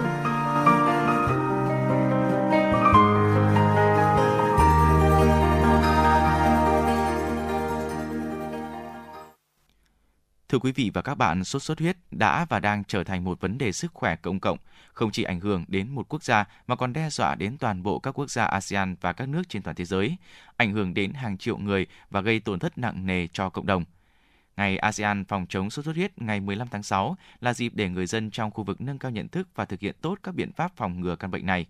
Hà Nội là thành phố có dân số đứng thứ hai cả nước, địa bàn rộng, di chuyển, biến động dân cư rất lớn, vì vậy nguy cơ về sốt xuất huyết luôn ở mức cao. Thành phố Hà Nội vừa khởi động chiến dịch phòng chống sốt xuất huyết và hưởng ứng ngày ASEAN phòng chống sốt xuất huyết. Theo Tổ chức Y tế Thế giới WHO, bệnh sốt xuất huyết đang lưu hành ở hơn 100 quốc gia, trong đó các khu vực châu Mỹ, Đông Nam Á và Tây Thái Bình Dương bị ảnh hưởng nghiêm trọng nhất. Đặc biệt, khu vực châu Á chiếm khoảng 70% gánh nặng bệnh tật toàn cầu. Tại Việt Nam, sốt xuất huyết lưu hành phổ biến tại nhiều tỉnh thành phố. Riêng Hà Nội là thành phố trọng điểm về sốt xuất huyết của khu vực miền Bắc. Số mắc ghi nhận những năm gần đây có xu hướng tăng cao hơn những năm trước, lan rộng tại 30 trên 30 quận huyện thị xã. các huyện hàng năm có số mắc cao và các ổ dịch diễn biến phức tạp như Hoài Đức, Đan Phượng, Thanh Trì, Thanh Oai. Theo báo cáo của Sở Y tế Hà Nội, năm 2022, toàn thành phố đã có hơn 19.000 trường hợp mắc bệnh, 25 trường hợp tử vong liên quan đến bệnh sốt xuất huyết. Trong năm 2023, tính từ đầu năm đến ngày 6 tháng 6 đã ghi nhận 357 trường hợp sốt xuất huyết tại 28 trên 30 quận huyện thị xã, tăng gấp 5 lần so với cùng kỳ năm 2022. Thách thức lớn nhất trong công tác phòng chống sốt xuất huyết không chỉ ở Việt Nam mà trên toàn thế giới, đó là chưa có vaccine và cũng chưa có thuốc điều trị đặc hiệu. Trong chiến dịch phòng chống sốt xuất huyết năm nay, cơ quan y tế tiếp tục kêu gọi người dân không chủ quan trước sốt xuất huyết và tiếp tục thực hiện các biện pháp phòng tránh. Ông Nguyễn Hoàng Trường, Chủ tịch Ủy ban nhân dân huyện Hoài Đức, Hà Nội nói: Chúng tôi xác định là phải kéo giảm cái dịch bệnh sốt xuất huyết trên địa bàn huyện Hoài Đức xuống. Không thể ở cái tốc cao như trong một vài năm trước được. Và cái việc này khi mà các cơ quan chuyên môn báo cáo thì chúng tôi xác định là phải cả hệ thống chính trị vào cuộc và nhất là sự vào cuộc của người dân thì mới làm được việc này. Giám đốc Sở Y tế Hà Nội Trần Thị Nhì Hà cho rằng quá trình đô thị hóa, điều kiện sống tạm bợ cộng với điều kiện khí hậu nắng và mưa nhiều tạo thuận lợi cho vector truyền bệnh là muỗi vằn sinh sôi phát triển. Thêm vào đó, tình trạng xả rác thải bừa bãi, phế liệu chưa được thu gom, tích trữ nước mưa, nước sinh hoạt, trồng cây cảnh, hòn non bộ đã tạo ra các vật dụng chứa nước là môi trường cho muỗi truyền bệnh đẻ trứng và bọ gậy phát triển. Hiện tại, bệnh sốt xuất huyết đang có xu hướng gia tăng tại các nước và tại nhiều tỉnh thành phố của nước ta. Dự báo tình hình dịch bệnh sốt xuất huyết năm nay sẽ có những diễn biến phức tạp, công tác phòng chống còn nhiều khó khăn. Chúng ta cần tuyên truyền rộng rãi cho người dân và cộng đồng có những cái ý thức trong công tác phòng chống dịch sốt xuất huyết. À, mỗi người dân là một cái chiến sĩ trong cái công tác phòng chống dịch à, và người dân cần có những kiến thức về nhận biết được cái sự nguy hiểm của bệnh sốt xuất huyết à, và à, từ đó thì à, với những cái triệu chứng nghi ngờ bệnh sốt xuất huyết đã phải tới những cơ sở y tế gần nhất để được để hướng dẫn chẩn đoán và điều trị kịp thời. Theo Sở Y tế Hà Nội, các quận huyện thị xã cần chủ động tích cực triển khai các biện pháp phòng chống dịch bệnh sốt xuất huyết một cách đồng bộ, trong đó tập trung quyết liệt việc diệt muỗi, diệt bọ gậy, giám sát các khu vực nguy cơ cao như nơi có ổ dịch cũ, vệ sinh môi trường kém, thiếu nước sạch, có nhiều nhà cho thuê trọ, có công trường xây dựng. Đặc biệt, tuyên truyền vận động người dân duy trì hoạt động vệ sinh môi trường, diệt bọ gậy trong và xung quanh hộ gia đình, tại cơ quan, xí nghiệp, trường học hàng tuần. Khi bị sốt cao liên tục trên 2 ngày, người dân cần đến cơ sở y tế để được hướng dẫn, khám, điều trị, tuyệt đối không tự ý điều trị tại nhà.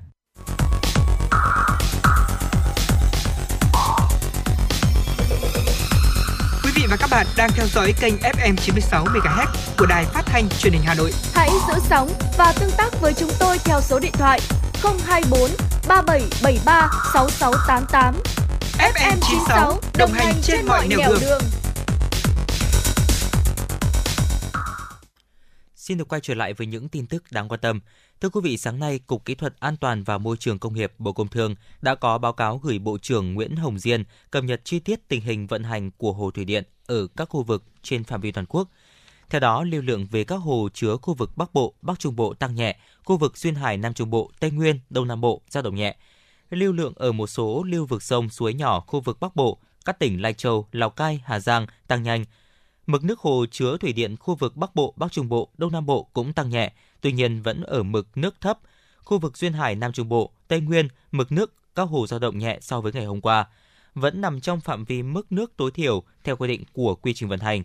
Cũng theo Cục Kỹ thuật An toàn và Môi trường Công nghiệp, lượng nước về hồ chủ yếu để điều tiết nước đảm bảo dòng chảy tối thiểu. Các nhà máy thủy điện vận hành phát điện bằng lưu lượng về nước các nhà máy khu vực Bắc Bộ, Bắc Trung Bộ phát điện cầm chừng với cồn nước công suất thấp để đảm bảo an toàn cho tổ máy khi vận hành, khó có thể đáp ứng được việc phát điện theo quy trình vận hành hồ chứa tại thời kỳ này. Báo cáo nhanh sáng nay của Cục Kỹ thuật An toàn và Môi trường Công nghiệp, Bộ Công Thương cho thấy, lượng nước về các hồ tại Bắc Bộ đã tăng nhẹ và sẽ tiếp tục tăng trong 24 giờ tới. Hôm qua, nhiều khu vực tại miền núi phía Bắc đã có mưa, dù lượng mưa nước về ở mức thấp nhưng đã giúp cải thiện lượng nước cho các hồ thủy điện. Đáng chú ý, lưu lượng ở một số lưu vực sông, suối nhỏ, khu vực Bắc Bộ, các tỉnh như Lai Châu, Lào Cai, Hà Giang gia tăng. Lưu lượng nước về tại các hồ được ghi nhận như sau.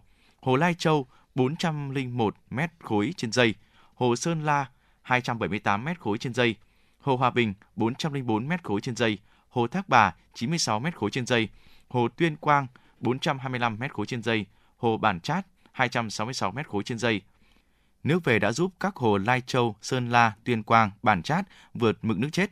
Hiện chỉ còn hồ Thác Bà sấp xỉ mực nước chết 45,91 trên 46 m. Theo Cục Kỹ thuật An toàn và Môi trường Công nghiệp, lượng nước về hồ chủ yếu để điều tiết nước, đảm bảo dòng chảy tối thiểu. Các nhà máy thủy điện vận hành phát điện bằng lưu lượng nước về.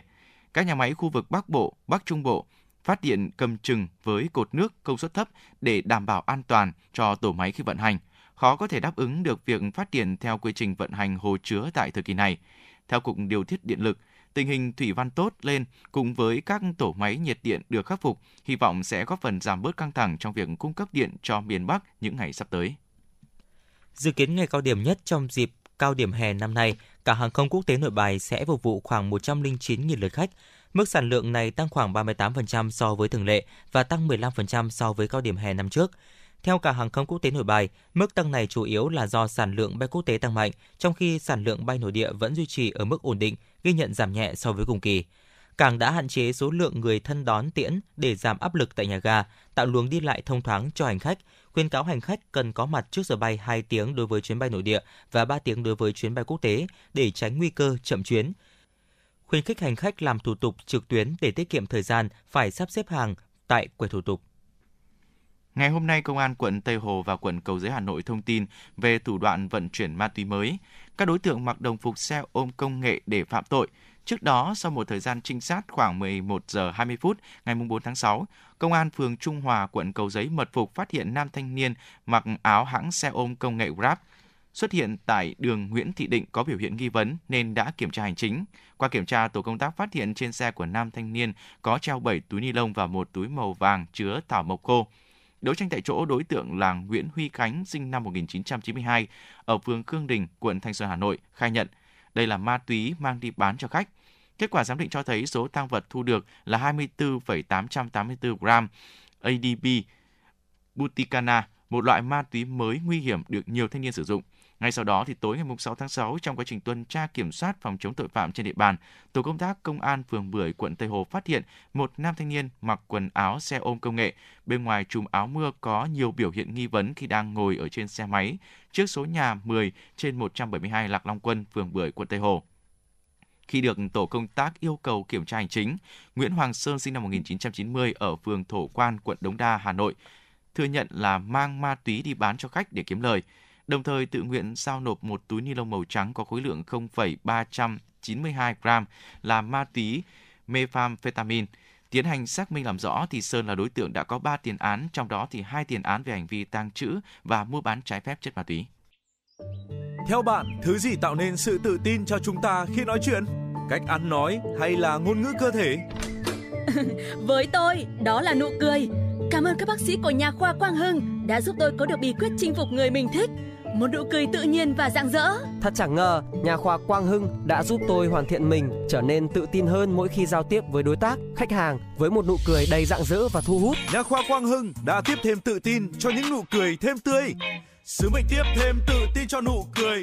Nhà khoa Quang Hưng tin cậy điểm 10, thay đổi bản thân nâng tầm giá trị mỗi người. Tới ngay nhà khoa Quang Hưng đây, tư vấn chăm sóc tận tình. Y bác sĩ chuyên môn cao thấu hiểu tâm tình, thiết bị hiện đại phục vụ hết mình. Tới ngay nhà khoa Quang Hưng để tự tin là chính mình. Hiện nay, Nha khoa Quang Hưng đang có chương trình thăm khám và điều trị miễn phí các bệnh răng miệng cho trẻ em dưới 12 tuổi. Hãy ghé ngay Nha khoa Quang Hưng tại số 4 lô A32, cổng chào khu đô thị Gelesimco A, An Khánh, Hoài Đức, Hà Nội hoặc số 150 Phan Đình Phùng, thị trấn Phùng hay ngã ba chợ Tân Lập, Đan Phượng. Chi tiết liên hệ 024 777 06699 hoặc truy cập website nha khoa quang hưng.com.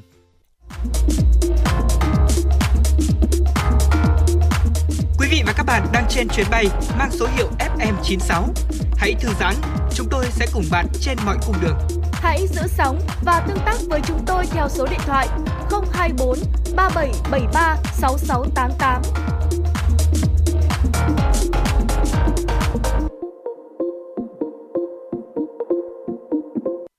Quý thính giả đang nghe chương trình Chuyển động Hà Nội chiều trên kênh phát thanh tần số FM 96 MHz của Đài Phát thanh Truyền hình Hà Nội. chịu trách nhiệm nội dung Nguyễn Kim Khiêm, chịu trách nhiệm sản xuất Nguyễn Tiến Dũng, đạo diễn và biên tập Trà My, Hoa Mai, MC Quang Minh Bảo Nhật, kỹ thuật viên Bảo Tuấn thực hiện. Và trước khi đến với những nội dung tiếp theo của truyền động Hà Nội chiều ngày hôm nay, mời quý thính giả chúng ta cùng thư giãn với một giai điệu âm nhạc.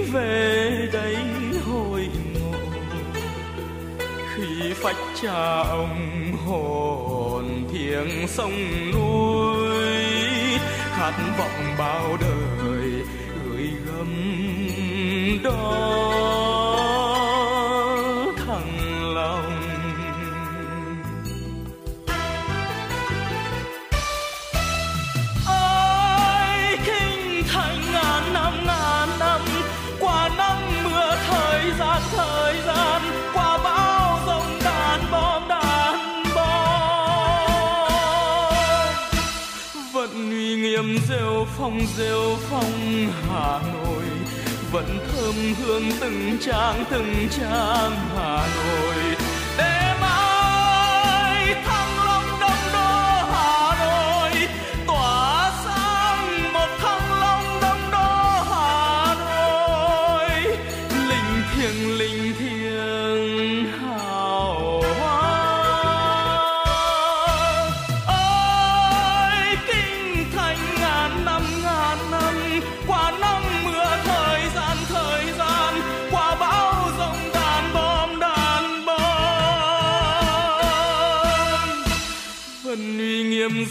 Phong diêu phong hà nội.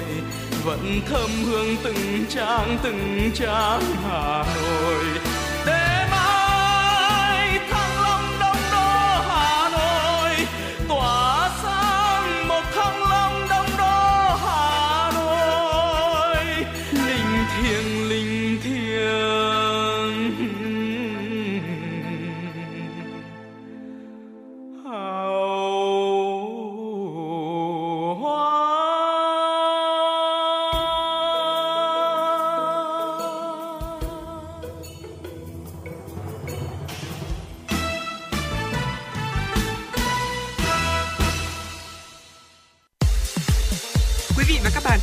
Chuyến bay mang số hiệu FM96. Hãy thư giãn, chúng tôi sẽ cùng bạn trên mọi cung đường. Hãy giữ sóng và tương tác với chúng tôi theo số điện thoại 024 3773 6688. Thưa quý vị và các bạn, Việt Nam ở nhóm nước có lượng rác thải nhựa lớn thải ra đại dương. Điều này ảnh hưởng lớn đến môi trường sống và đến các sản phẩm du lịch trong bối cảnh ngành du lịch ngày càng trở nên quan trọng. Để phát triển du lịch bền vững, chung tay loại bỏ rác thải nhựa hiện nay, các cơ sở kinh doanh dịch vụ du lịch đang dần thay thế sản phẩm nhựa dùng một lần vì môi trường du lịch xanh. Theo số liệu năm 2019, một trong những năm vàng của du lịch Việt Nam với số lượng khách lưu trú quốc tế là 18 triệu, nội địa là 43,5 triệu. Tổng số lượng rác thải nhựa phát thải ra môi trường là hơn 116.000 tấn. Các giải pháp giảm thiểu rác thải nhựa từ hoạt động du lịch được đề ra có sự lồng ghép với hoạt động của cộng đồng. Đó là không sử dụng túi ni lông và nhựa một lần vào năm 2025, phân loại rác phù hợp với định hướng phát triển du lịch, thực hiện các biện pháp thu hồi và tái chế vỏ chai nhựa. Ống hút giấy, chai thủy tinh dùng nhiều lần, thay thế hầu hết các chai dầu gội, dầu xả và sữa tắm dùng một lần của khách sạn bằng loại lớn hơn và chất liệu tái chế 100%. Các đồ dùng cá nhân từ lược, bàn chải đều là sản phẩm thân thiện với môi trường. Khách sạn này đang tiến tới loại bỏ hoàn toàn nhựa sử dụng một lần, ảnh hưởng đến môi trường.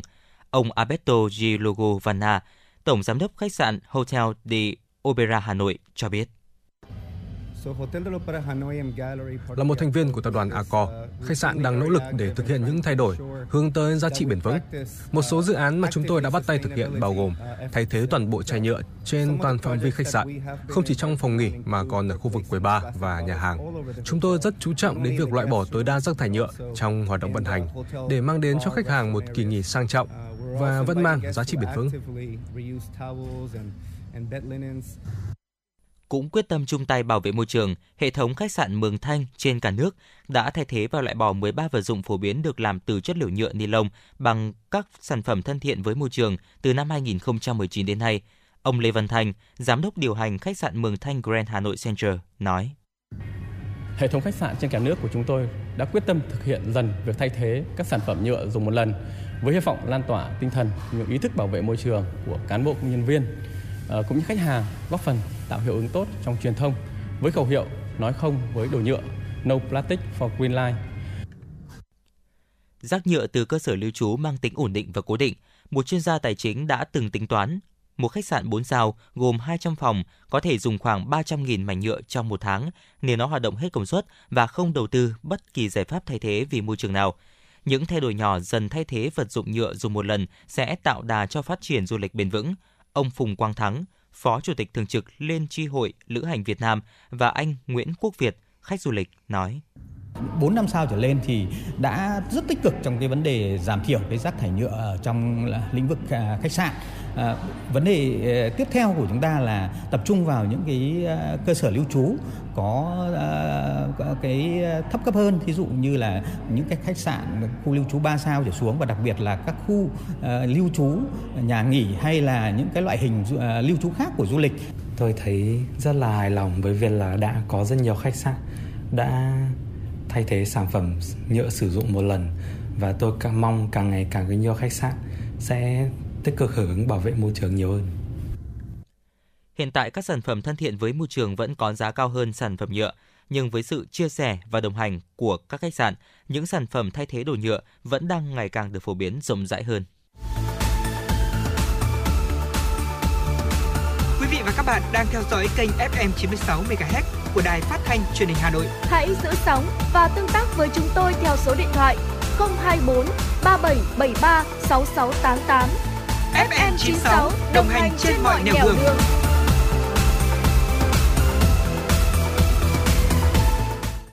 Thưa quý vị và các bạn, nhu cầu làm đẹp ngày càng tăng không chỉ với phụ nữ mà cả nam giới, thậm chí là nhiều người nghiện làm đẹp. Đáp ứng nhu cầu này thì các thẩm mỹ viện spa đua nhau mọc lên. Theo thống kê của Hội Phẫu thuật Tạo hình Thẩm mỹ Việt Nam, mỗi năm nước ta có khoảng 250.000 người, trong đó thì có khoảng 25.000 đến 35.000 ca gặp phải biến chứng trong quá trình thẩm mỹ. Điều đáng nói là hầu hết các trường hợp gặp tai biến lại sử dụng dịch vụ tại các cơ sở thẩm mỹ chưa được cấp phép. Đi làm đẹp để rồi tiền mất tật mang, nhiều nạn nhân gấp rút hoàn thiện hồ sơ để khởi kiện, nhưng quá trình này thì không hề đơn giản.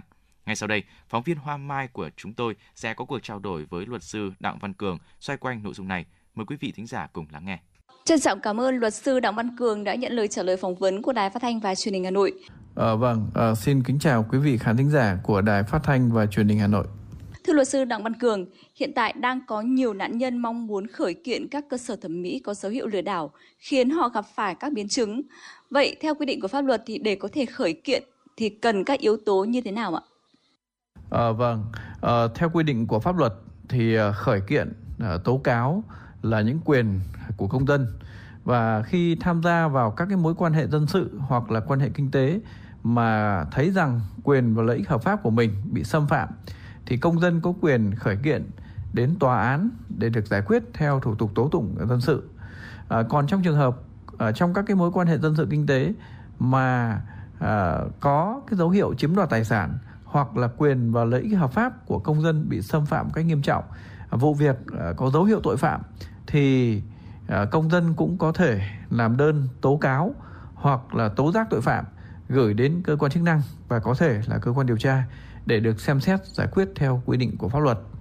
À, đối với hoạt động thẩm mỹ thì đây là một uh, hoạt động đặc thù, một cái ngành nghề kinh doanh có điều kiện. À, việc thực hiện các hoạt động thẩm mỹ phải theo quy định của luật khám chữa bệnh và cái cơ sở thực hiện các hoạt động thẩm mỹ thì phải được cấp giấy phép, có sự quản lý chặt chẽ của nhà nước. Còn nếu mà trong trường hợp các cơ sở thẩm mỹ nào đó mà hoạt động, những cái hoạt động thực hiện các hoạt động khám chữa bệnh nhưng mà lại không có giấy phép, không được cơ quan nhà nước có thẩm quyền cho phép mà lại gây ra những cái biến chứng ảnh hưởng đến quyền lợi hợp pháp của khách hàng làm khách hàng mất tiền hoặc là à, khiến ra những cái biến chứng về y tế sự cố y tế như vậy thì à, rõ ràng là à, có dấu hiệu xâm phạm đến à, sức khỏe đến tài sản của công dân bởi vậy trong những trường hợp vậy thì công dân có quyền uh, khởi kiện đến tòa án để được giải quyết tranh chấp hợp đồng dịch vụ hoặc là có thể tố cáo tố giác tội phạm để thanh tra sở y tế vào cuộc hoặc là cơ quan điều tra vào cuộc uh, xem xét giải quyết uh, theo quy định của pháp luật. Vâng, liên quan đến vụ việc tại Thẩm mỹ viện quốc tế Wonjin thì cơ quan quận Cầu Giấy cho biết có nhiều nạn nhân đã gửi đơn tố cáo hành vi lừa đảo của thẩm mỹ viện này và cơ quan chức năng đang thu thập thêm các chứng cứ để xử lý. Ủy ban nhân dân phường Nghĩa Tân cũng đã triệu tập đại diện của cơ sở thẩm mỹ quốc tế Wonjin lên làm việc nhưng cơ sở này không có mặt. Vậy theo quy định của pháp luật, hành vi này sẽ bị xử lý ra sao ạ? À, vâng, à, có thể nói rằng là những năm gần đây thì uh, nhu cầu làm đẹp uh, của mọi người trong xã hội rất là cao. Uh, chính vì uh, phục vụ cái nhu cầu đó để đáp ứng cái nhu cầu đó thì các cái cơ sở thẩm mỹ cũng mọc lên rất là nhiều, đặc biệt là ở các thành phố lớn. À, tuy nhiên không phải cơ sở thẩm mỹ nào thì cũng tuân thủ quy định của pháp luật về hoạt động thẩm mỹ cũng như là à, hoạt động là khám chữa bệnh. À, chính vì vậy là những cái hiện tượng là các cái trung tâm thẩm mỹ không đủ điều kiện hoạt động, không có giấy phép thì uh, vẫn cứ cố tình hoạt động và rất nhiều trường hợp gây ra những cái hậu quả rất là đau lòng và nhiều nạn nhân uh, đã bị biến chứng, bị uh, uh, ảnh hưởng đến sức khỏe, đến thẩm mỹ và cái thiệt hại là rất nghiêm trọng. À, chính vì vậy trong thời gian qua thì à, rất nhiều cơ sở thẩm mỹ đã để những sự việc sự cố xảy ra thậm chí là có những cái sự việc giống như là thẩm mỹ viện cát tường chẳng hạn, thì có thể ờ, xảy ra án mạng. Chính vì vậy là ờ, khi mà sự việc xảy ra ờ, ở các cơ sở thẩm mỹ chui mà ảnh hưởng đến sức khỏe, đến tính mạng của khách hàng như vậy, thì cái việc mà khách hàng có đơn tố cáo, tố giác, gửi đến cơ quan chức năng, gửi đến cơ quan công an là cái chuyện là hết sức là dễ hiểu, cũng như là đó là quyền của công dân.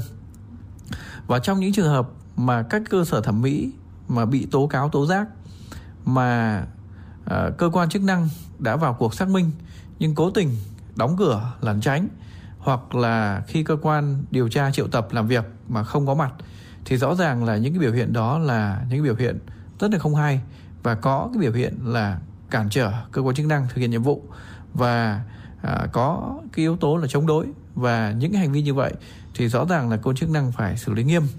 À, đối với các cái cơ sở uh, thực hiện hoạt động thẩm mỹ. Mà để xảy ra những sự cố như vậy có đơn thư tố cáo tố giác thì uh, những cái nạn nhân những khách hàng bị ảnh hưởng có quyền làm đơn tố cáo gửi đến thanh tra sở y tế và có thể gửi đến cơ quan cảnh sát điều tra nơi mà cái cơ sở đó đóng trụ sở và nơi xảy ra sự việc. Và trong trường hợp mà thanh tra làm việc mà các cơ quan cái cái tổ chức đó mà không thực hiện không phối hợp hợp tác thì cơ quan thanh tra cũng thể lập biên bản và tiến hành các biện pháp là xử lý xử phạt vi phạm hành chính. Và nếu phát hiện sự việc có dấu hiệu tội phạm thì sẽ chuyển hồ sơ cho cơ quan điều tra. Còn đối với việc mà cơ quan điều tra đã thủ lý rồi hoặc là uh, uh, nạn nhân họ có đơn trình báo tố giác tội phạm gửi thẳng đến cơ quan điều tra mà xét thấy có dấu hiệu tội phạm có dấu hiệu của hành vi lừa dối khách hàng hoặc là dấu hiệu của hành vi là uh, vô ý gây thương tích vi phạm quy định về khám chữa bệnh thì cơ quan điều tra có thể sẽ tiến hành thụ lý tin báo, tiến hành xác minh và thời hạn xác minh tin báo là 20 ngày và vụ việc phức tạp thì có thể kéo dài nhưng mà không quá 2 tháng. Ở trong thời hạn đó thì cơ quan điều tra sẽ à, tiến hành à, là yêu cầu cái người à, tố cáo sẽ giải trình và cung cấp tài liệu chứng minh.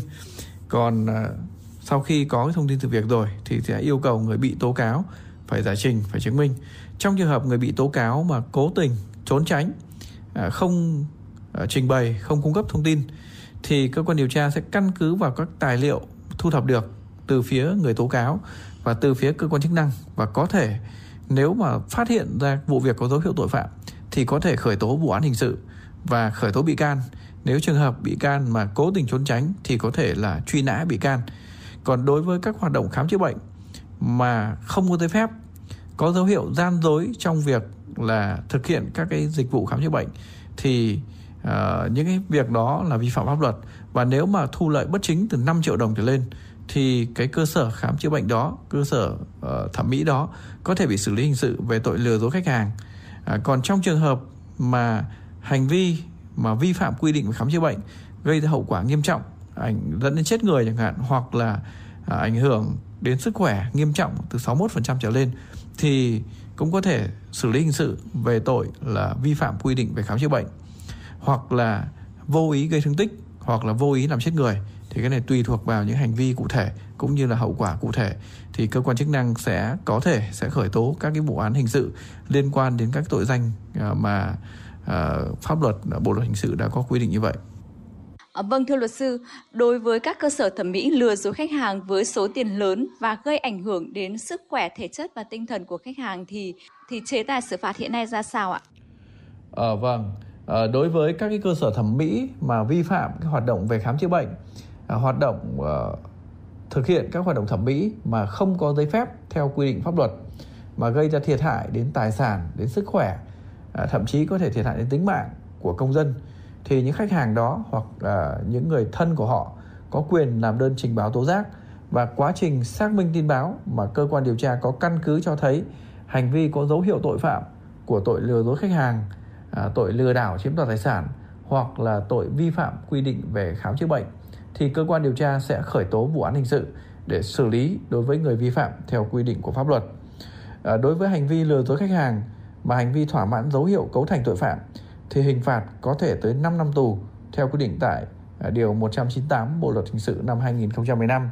Cụ thể tội danh này thì quy định là người nào mà trong việc mua bán hàng hóa à, cung cấp dịch vụ mà cân đong đo đếm tính gian hàng hóa dịch vụ hoặc là dùng thủ đoạn gian dối khác thuộc một trong các trường hợp sau đây thì bị phạt cảnh cáo, bị phạt tiền từ 10 triệu đồng đến 100 triệu đồng hoặc là phạt cải tạo không giam giữ đến 3 năm.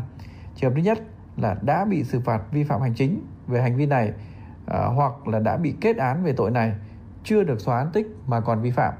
Trường hợp thứ hai nữa là thu lợi bất chính từ 5 triệu đồng đến dưới 50 triệu đồng.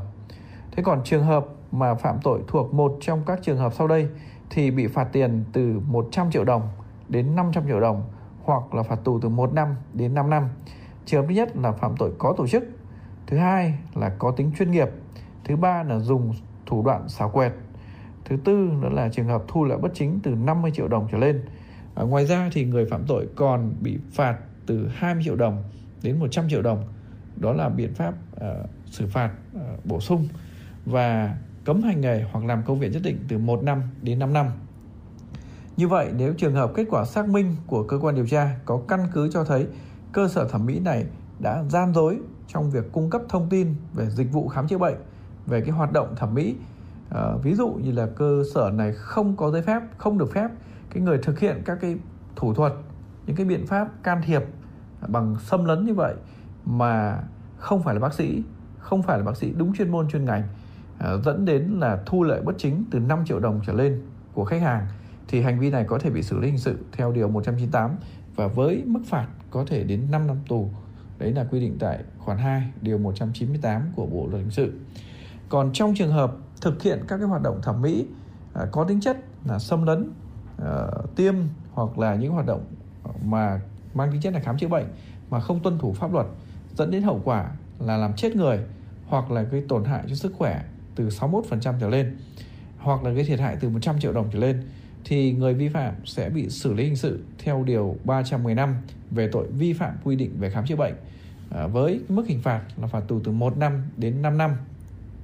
Thế còn trường hợp mà làm chết hai người hoặc là tổn hại sức khỏe của hai người trở lên mà tổng tỷ lệ tổn thương cơ thể từ 112%, 122% đến 200% hoặc là thiệt hại tài sản từ 500 triệu đồng uh, trở lên thì hình phạt có thể là từ 3 năm đến 10 năm.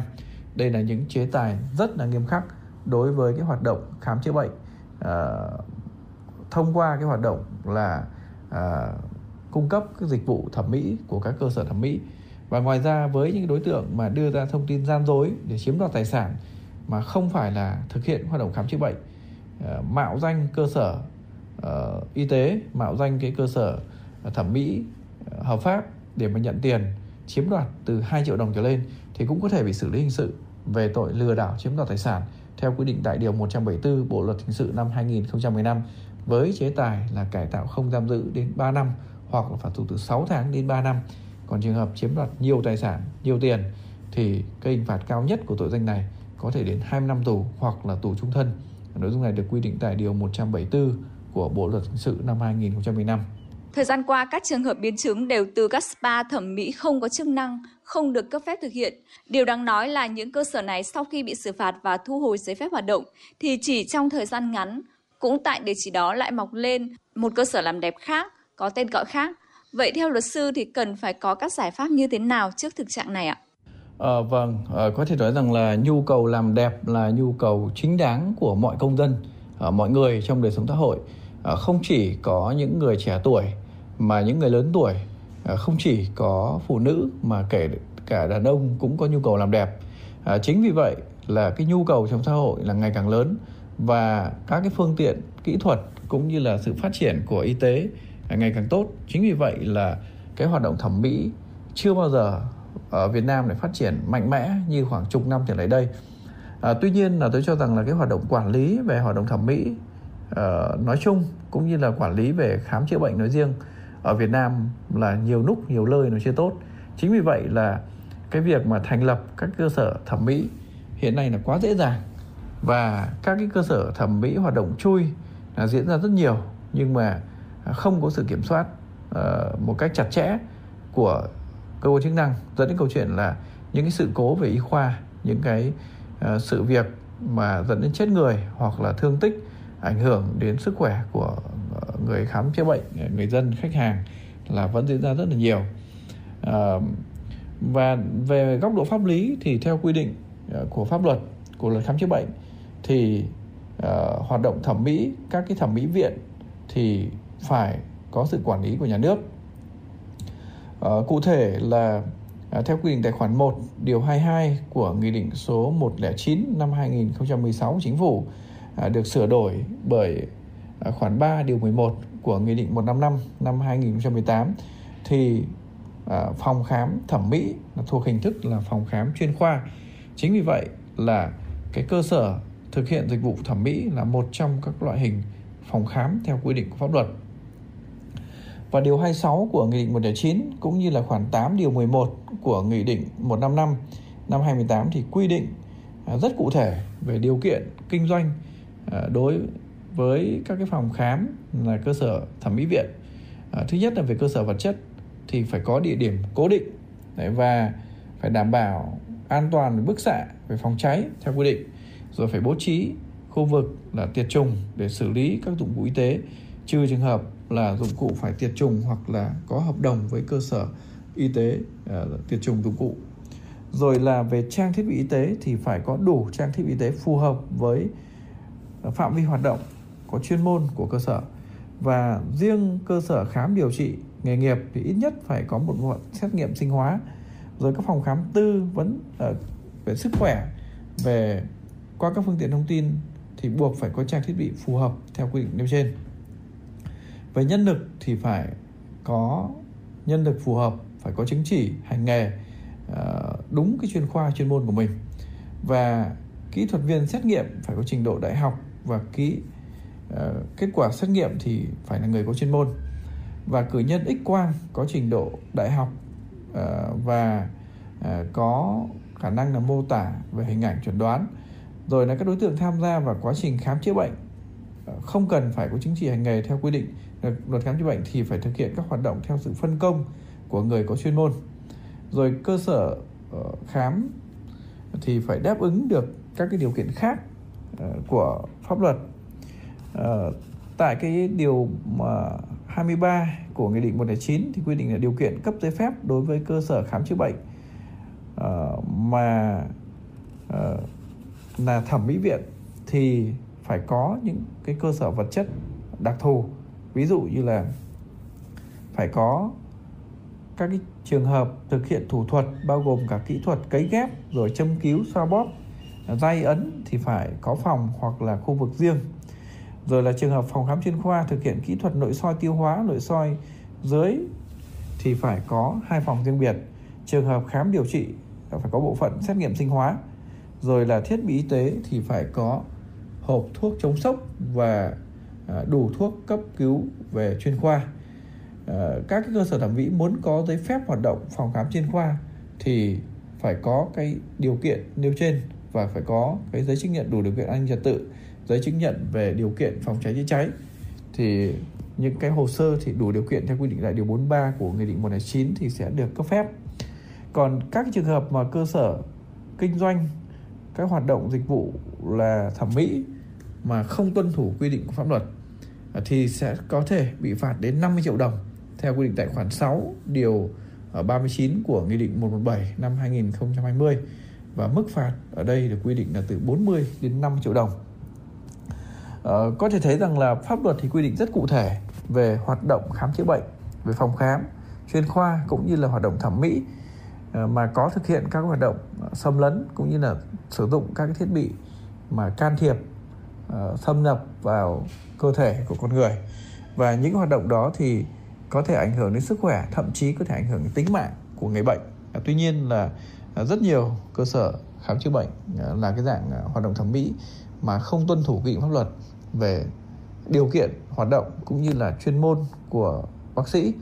Dẫn đến câu chuyện là nhiều sự cố y khoa xảy ra và à, tôi cho rằng là có nhiều nguyên nhân khác nhau dẫn đến việc là cái hành vi vi phạm à, nó dẫn ra rất là nhiều và mặc dù là à, rất nhiều đối tượng đã bị xử lý. À, trong đó có thể kể đến là cái quan hệ cung cầu cái nhu cầu của à, người dân về làm đẹp là rất lớn. Chính vì vậy là đáp ứng nhu cầu đó thì là à, không phải cái cơ sở kinh doanh nào hoặc là cá nhân nào cũng đủ điều kiện để thực hiện hoạt động đó. Để đầu tư một cái phòng khám chuyên khoa về thẩm mỹ thì phải đầu tư rất là lớn về kinh phí về uh, phương tiện vật chất về con người về địa điểm về thủ tục. Chính vì vậy là rất nhiều trường hợp là không đủ điều kiện nhưng vẫn cố tình hoạt động.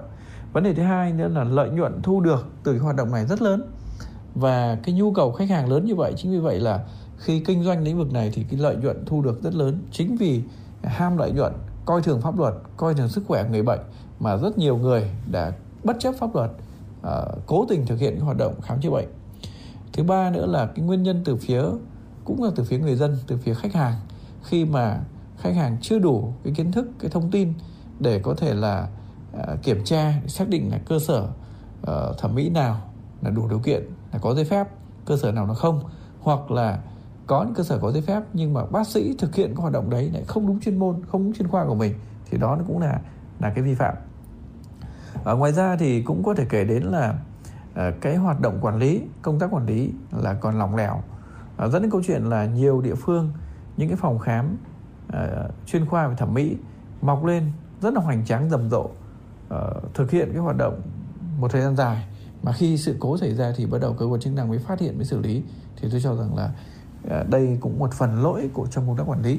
À, ngoài ra thì là à, ý thức chấp hành pháp luật công dân của rất nhiều người trong đó là có những người đầu tư hoạt động thẩm mỹ là chưa tốt dẫn đến câu chuyện là đã có những hành vi là cố tình vi phạm. Vâng và câu hỏi cuối cùng xin được hỏi luật sư Đặng Văn Cường. Để bảo vệ quyền lợi và sức khỏe của bản thân khách hàng khi làm đẹp thì luật sư có những cái khuyến cáo như thế nào ạ? À, vâng, à, có thể nói rằng là à, nhu cầu thẩm mỹ là nhu cầu rất chính đáng của mọi người. À, tuy nhiên để tránh những cái rủi ro, những cái uh, cái vụ việc gọi là tiền mất tật mang ảnh hưởng đến sức khỏe, thiệt hại kinh tế xảy ra à, đối với hoạt động thẩm mỹ thì tôi cho rằng là mọi người cần tỉnh táo Ờ, cần phải tìm hiểu kỹ cái các cơ sở thẩm mỹ để xác định xem là cơ sở thẩm mỹ đó có ờ, được cấp giấy phép hay không có thể kiểm tra trên cổng thông tin điện tử của uh, bộ y tế của sở y tế rồi có thể là trong quá trình làm việc yêu cầu cái cơ sở thẩm mỹ đấy cung cấp cái thông tin về cái hoạt động hồ sơ pháp lý rồi là cũng tìm hiểu kỹ về trình độ chuyên môn của bác sĩ về tay nghề cũng như là các cái thủ thuật các cái biện pháp mà có thể là là là, là sử dụng để thực hiện các hoạt động làm đẹp. Ngoài ra thì cần phải có hợp đồng rõ ràng quy định rõ giá phí dịch vụ số tiền cũng như trách nhiệm đảm bảo các bên. Tránh trường hợp là có khi mà tranh chấp xảy ra thì không có cái cơ sở pháp lý hoặc là thiếu cái chứng cứ để chứng minh. Ngoài ra thì là cũng cần cân nhắc lựa chọn các đơn vị thẩm mỹ có uy tín. Rồi là uh, khi mà phát hiện ra cái cơ sở thẩm mỹ mà hoạt động chui lén nút vi phạm pháp luật thì cần phải uh, có những cái trình báo kịp thời với cơ quan chức năng và tuyệt đối là không thực hiện bất kỳ hoạt động thẩm mỹ nào. Và đặc biệt là có những cơ sở thẩm mỹ mà hoạt động theo cái kiểu là là là là, là, là núp bóng hoặc là vì rẻ mà làm hoặc là thậm chí là mua những cái cái cái dung dịch về tự tiêm hoặc là xăm môi những cái cái thực hiện các hoạt động mà mà mà không có cái sự cho phép của chức năng cũng như là có những hoạt động xâm lấn mà mà mà mà không có cái chuyên môn phù hợp thì rõ ràng là có thể gây ra nguy hiểm đến sức khỏe đến thẩm mỹ đến kinh tế của người dân chính vì vậy là tôi cho rằng là khi mà thực hiện các hoạt động thẩm mỹ thì cần phải tìm hiểu kỹ cái thông tin của cơ sở thẩm mỹ cũng như là người thực hiện hoạt động thẩm mỹ và làm rõ cái giá dịch vụ cũng như là quyền nghĩa vụ trách nhiệm các bên khi mà thực hiện cái hoạt động thẩm mỹ như vậy. Vâng, một lần nữa trân trọng cảm ơn những ý kiến chia sẻ của luật sư Đặng Văn Cường.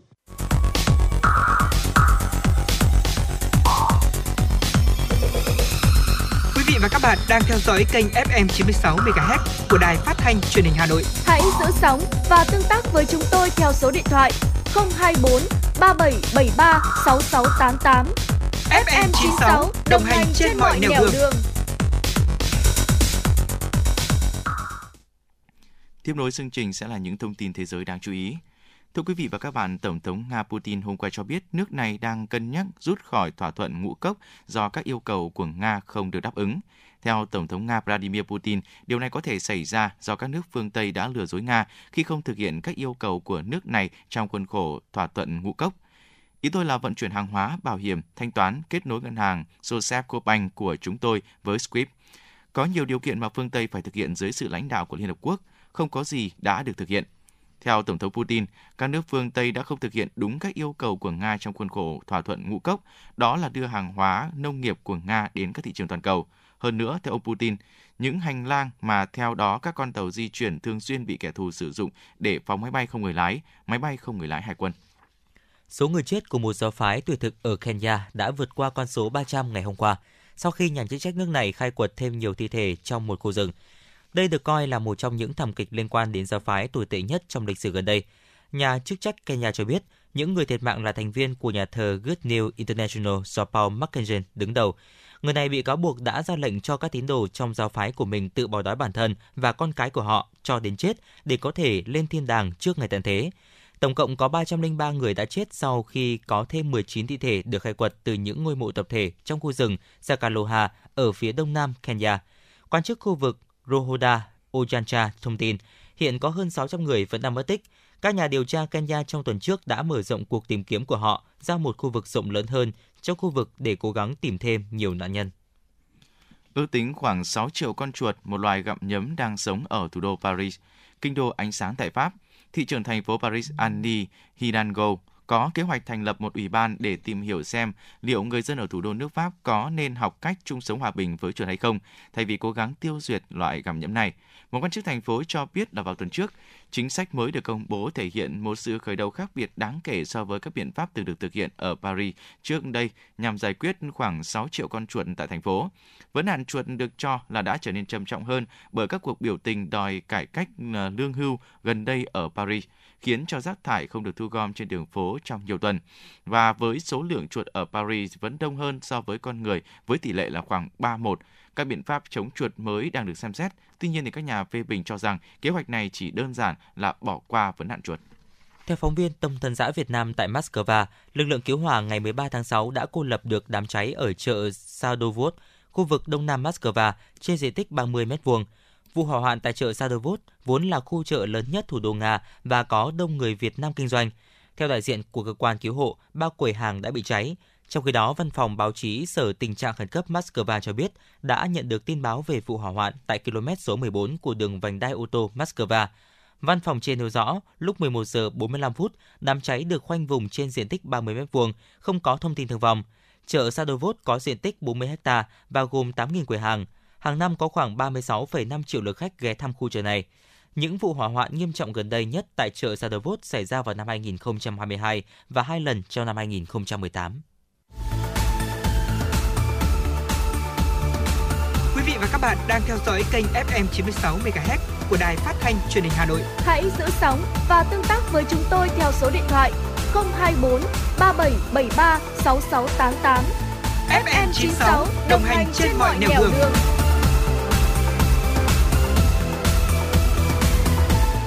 Thưa quý vị và những thông tin vừa rồi cũng đã khép lại thời lượng của truyền động Hà Nội chiều để nhường sóng cho những chương trình tiếp theo của Đài Phát thanh và Truyền hình Hà Nội. Bảo Nhật, Quang Minh và những người thực hiện chương trình thân ái chào tạm biệt.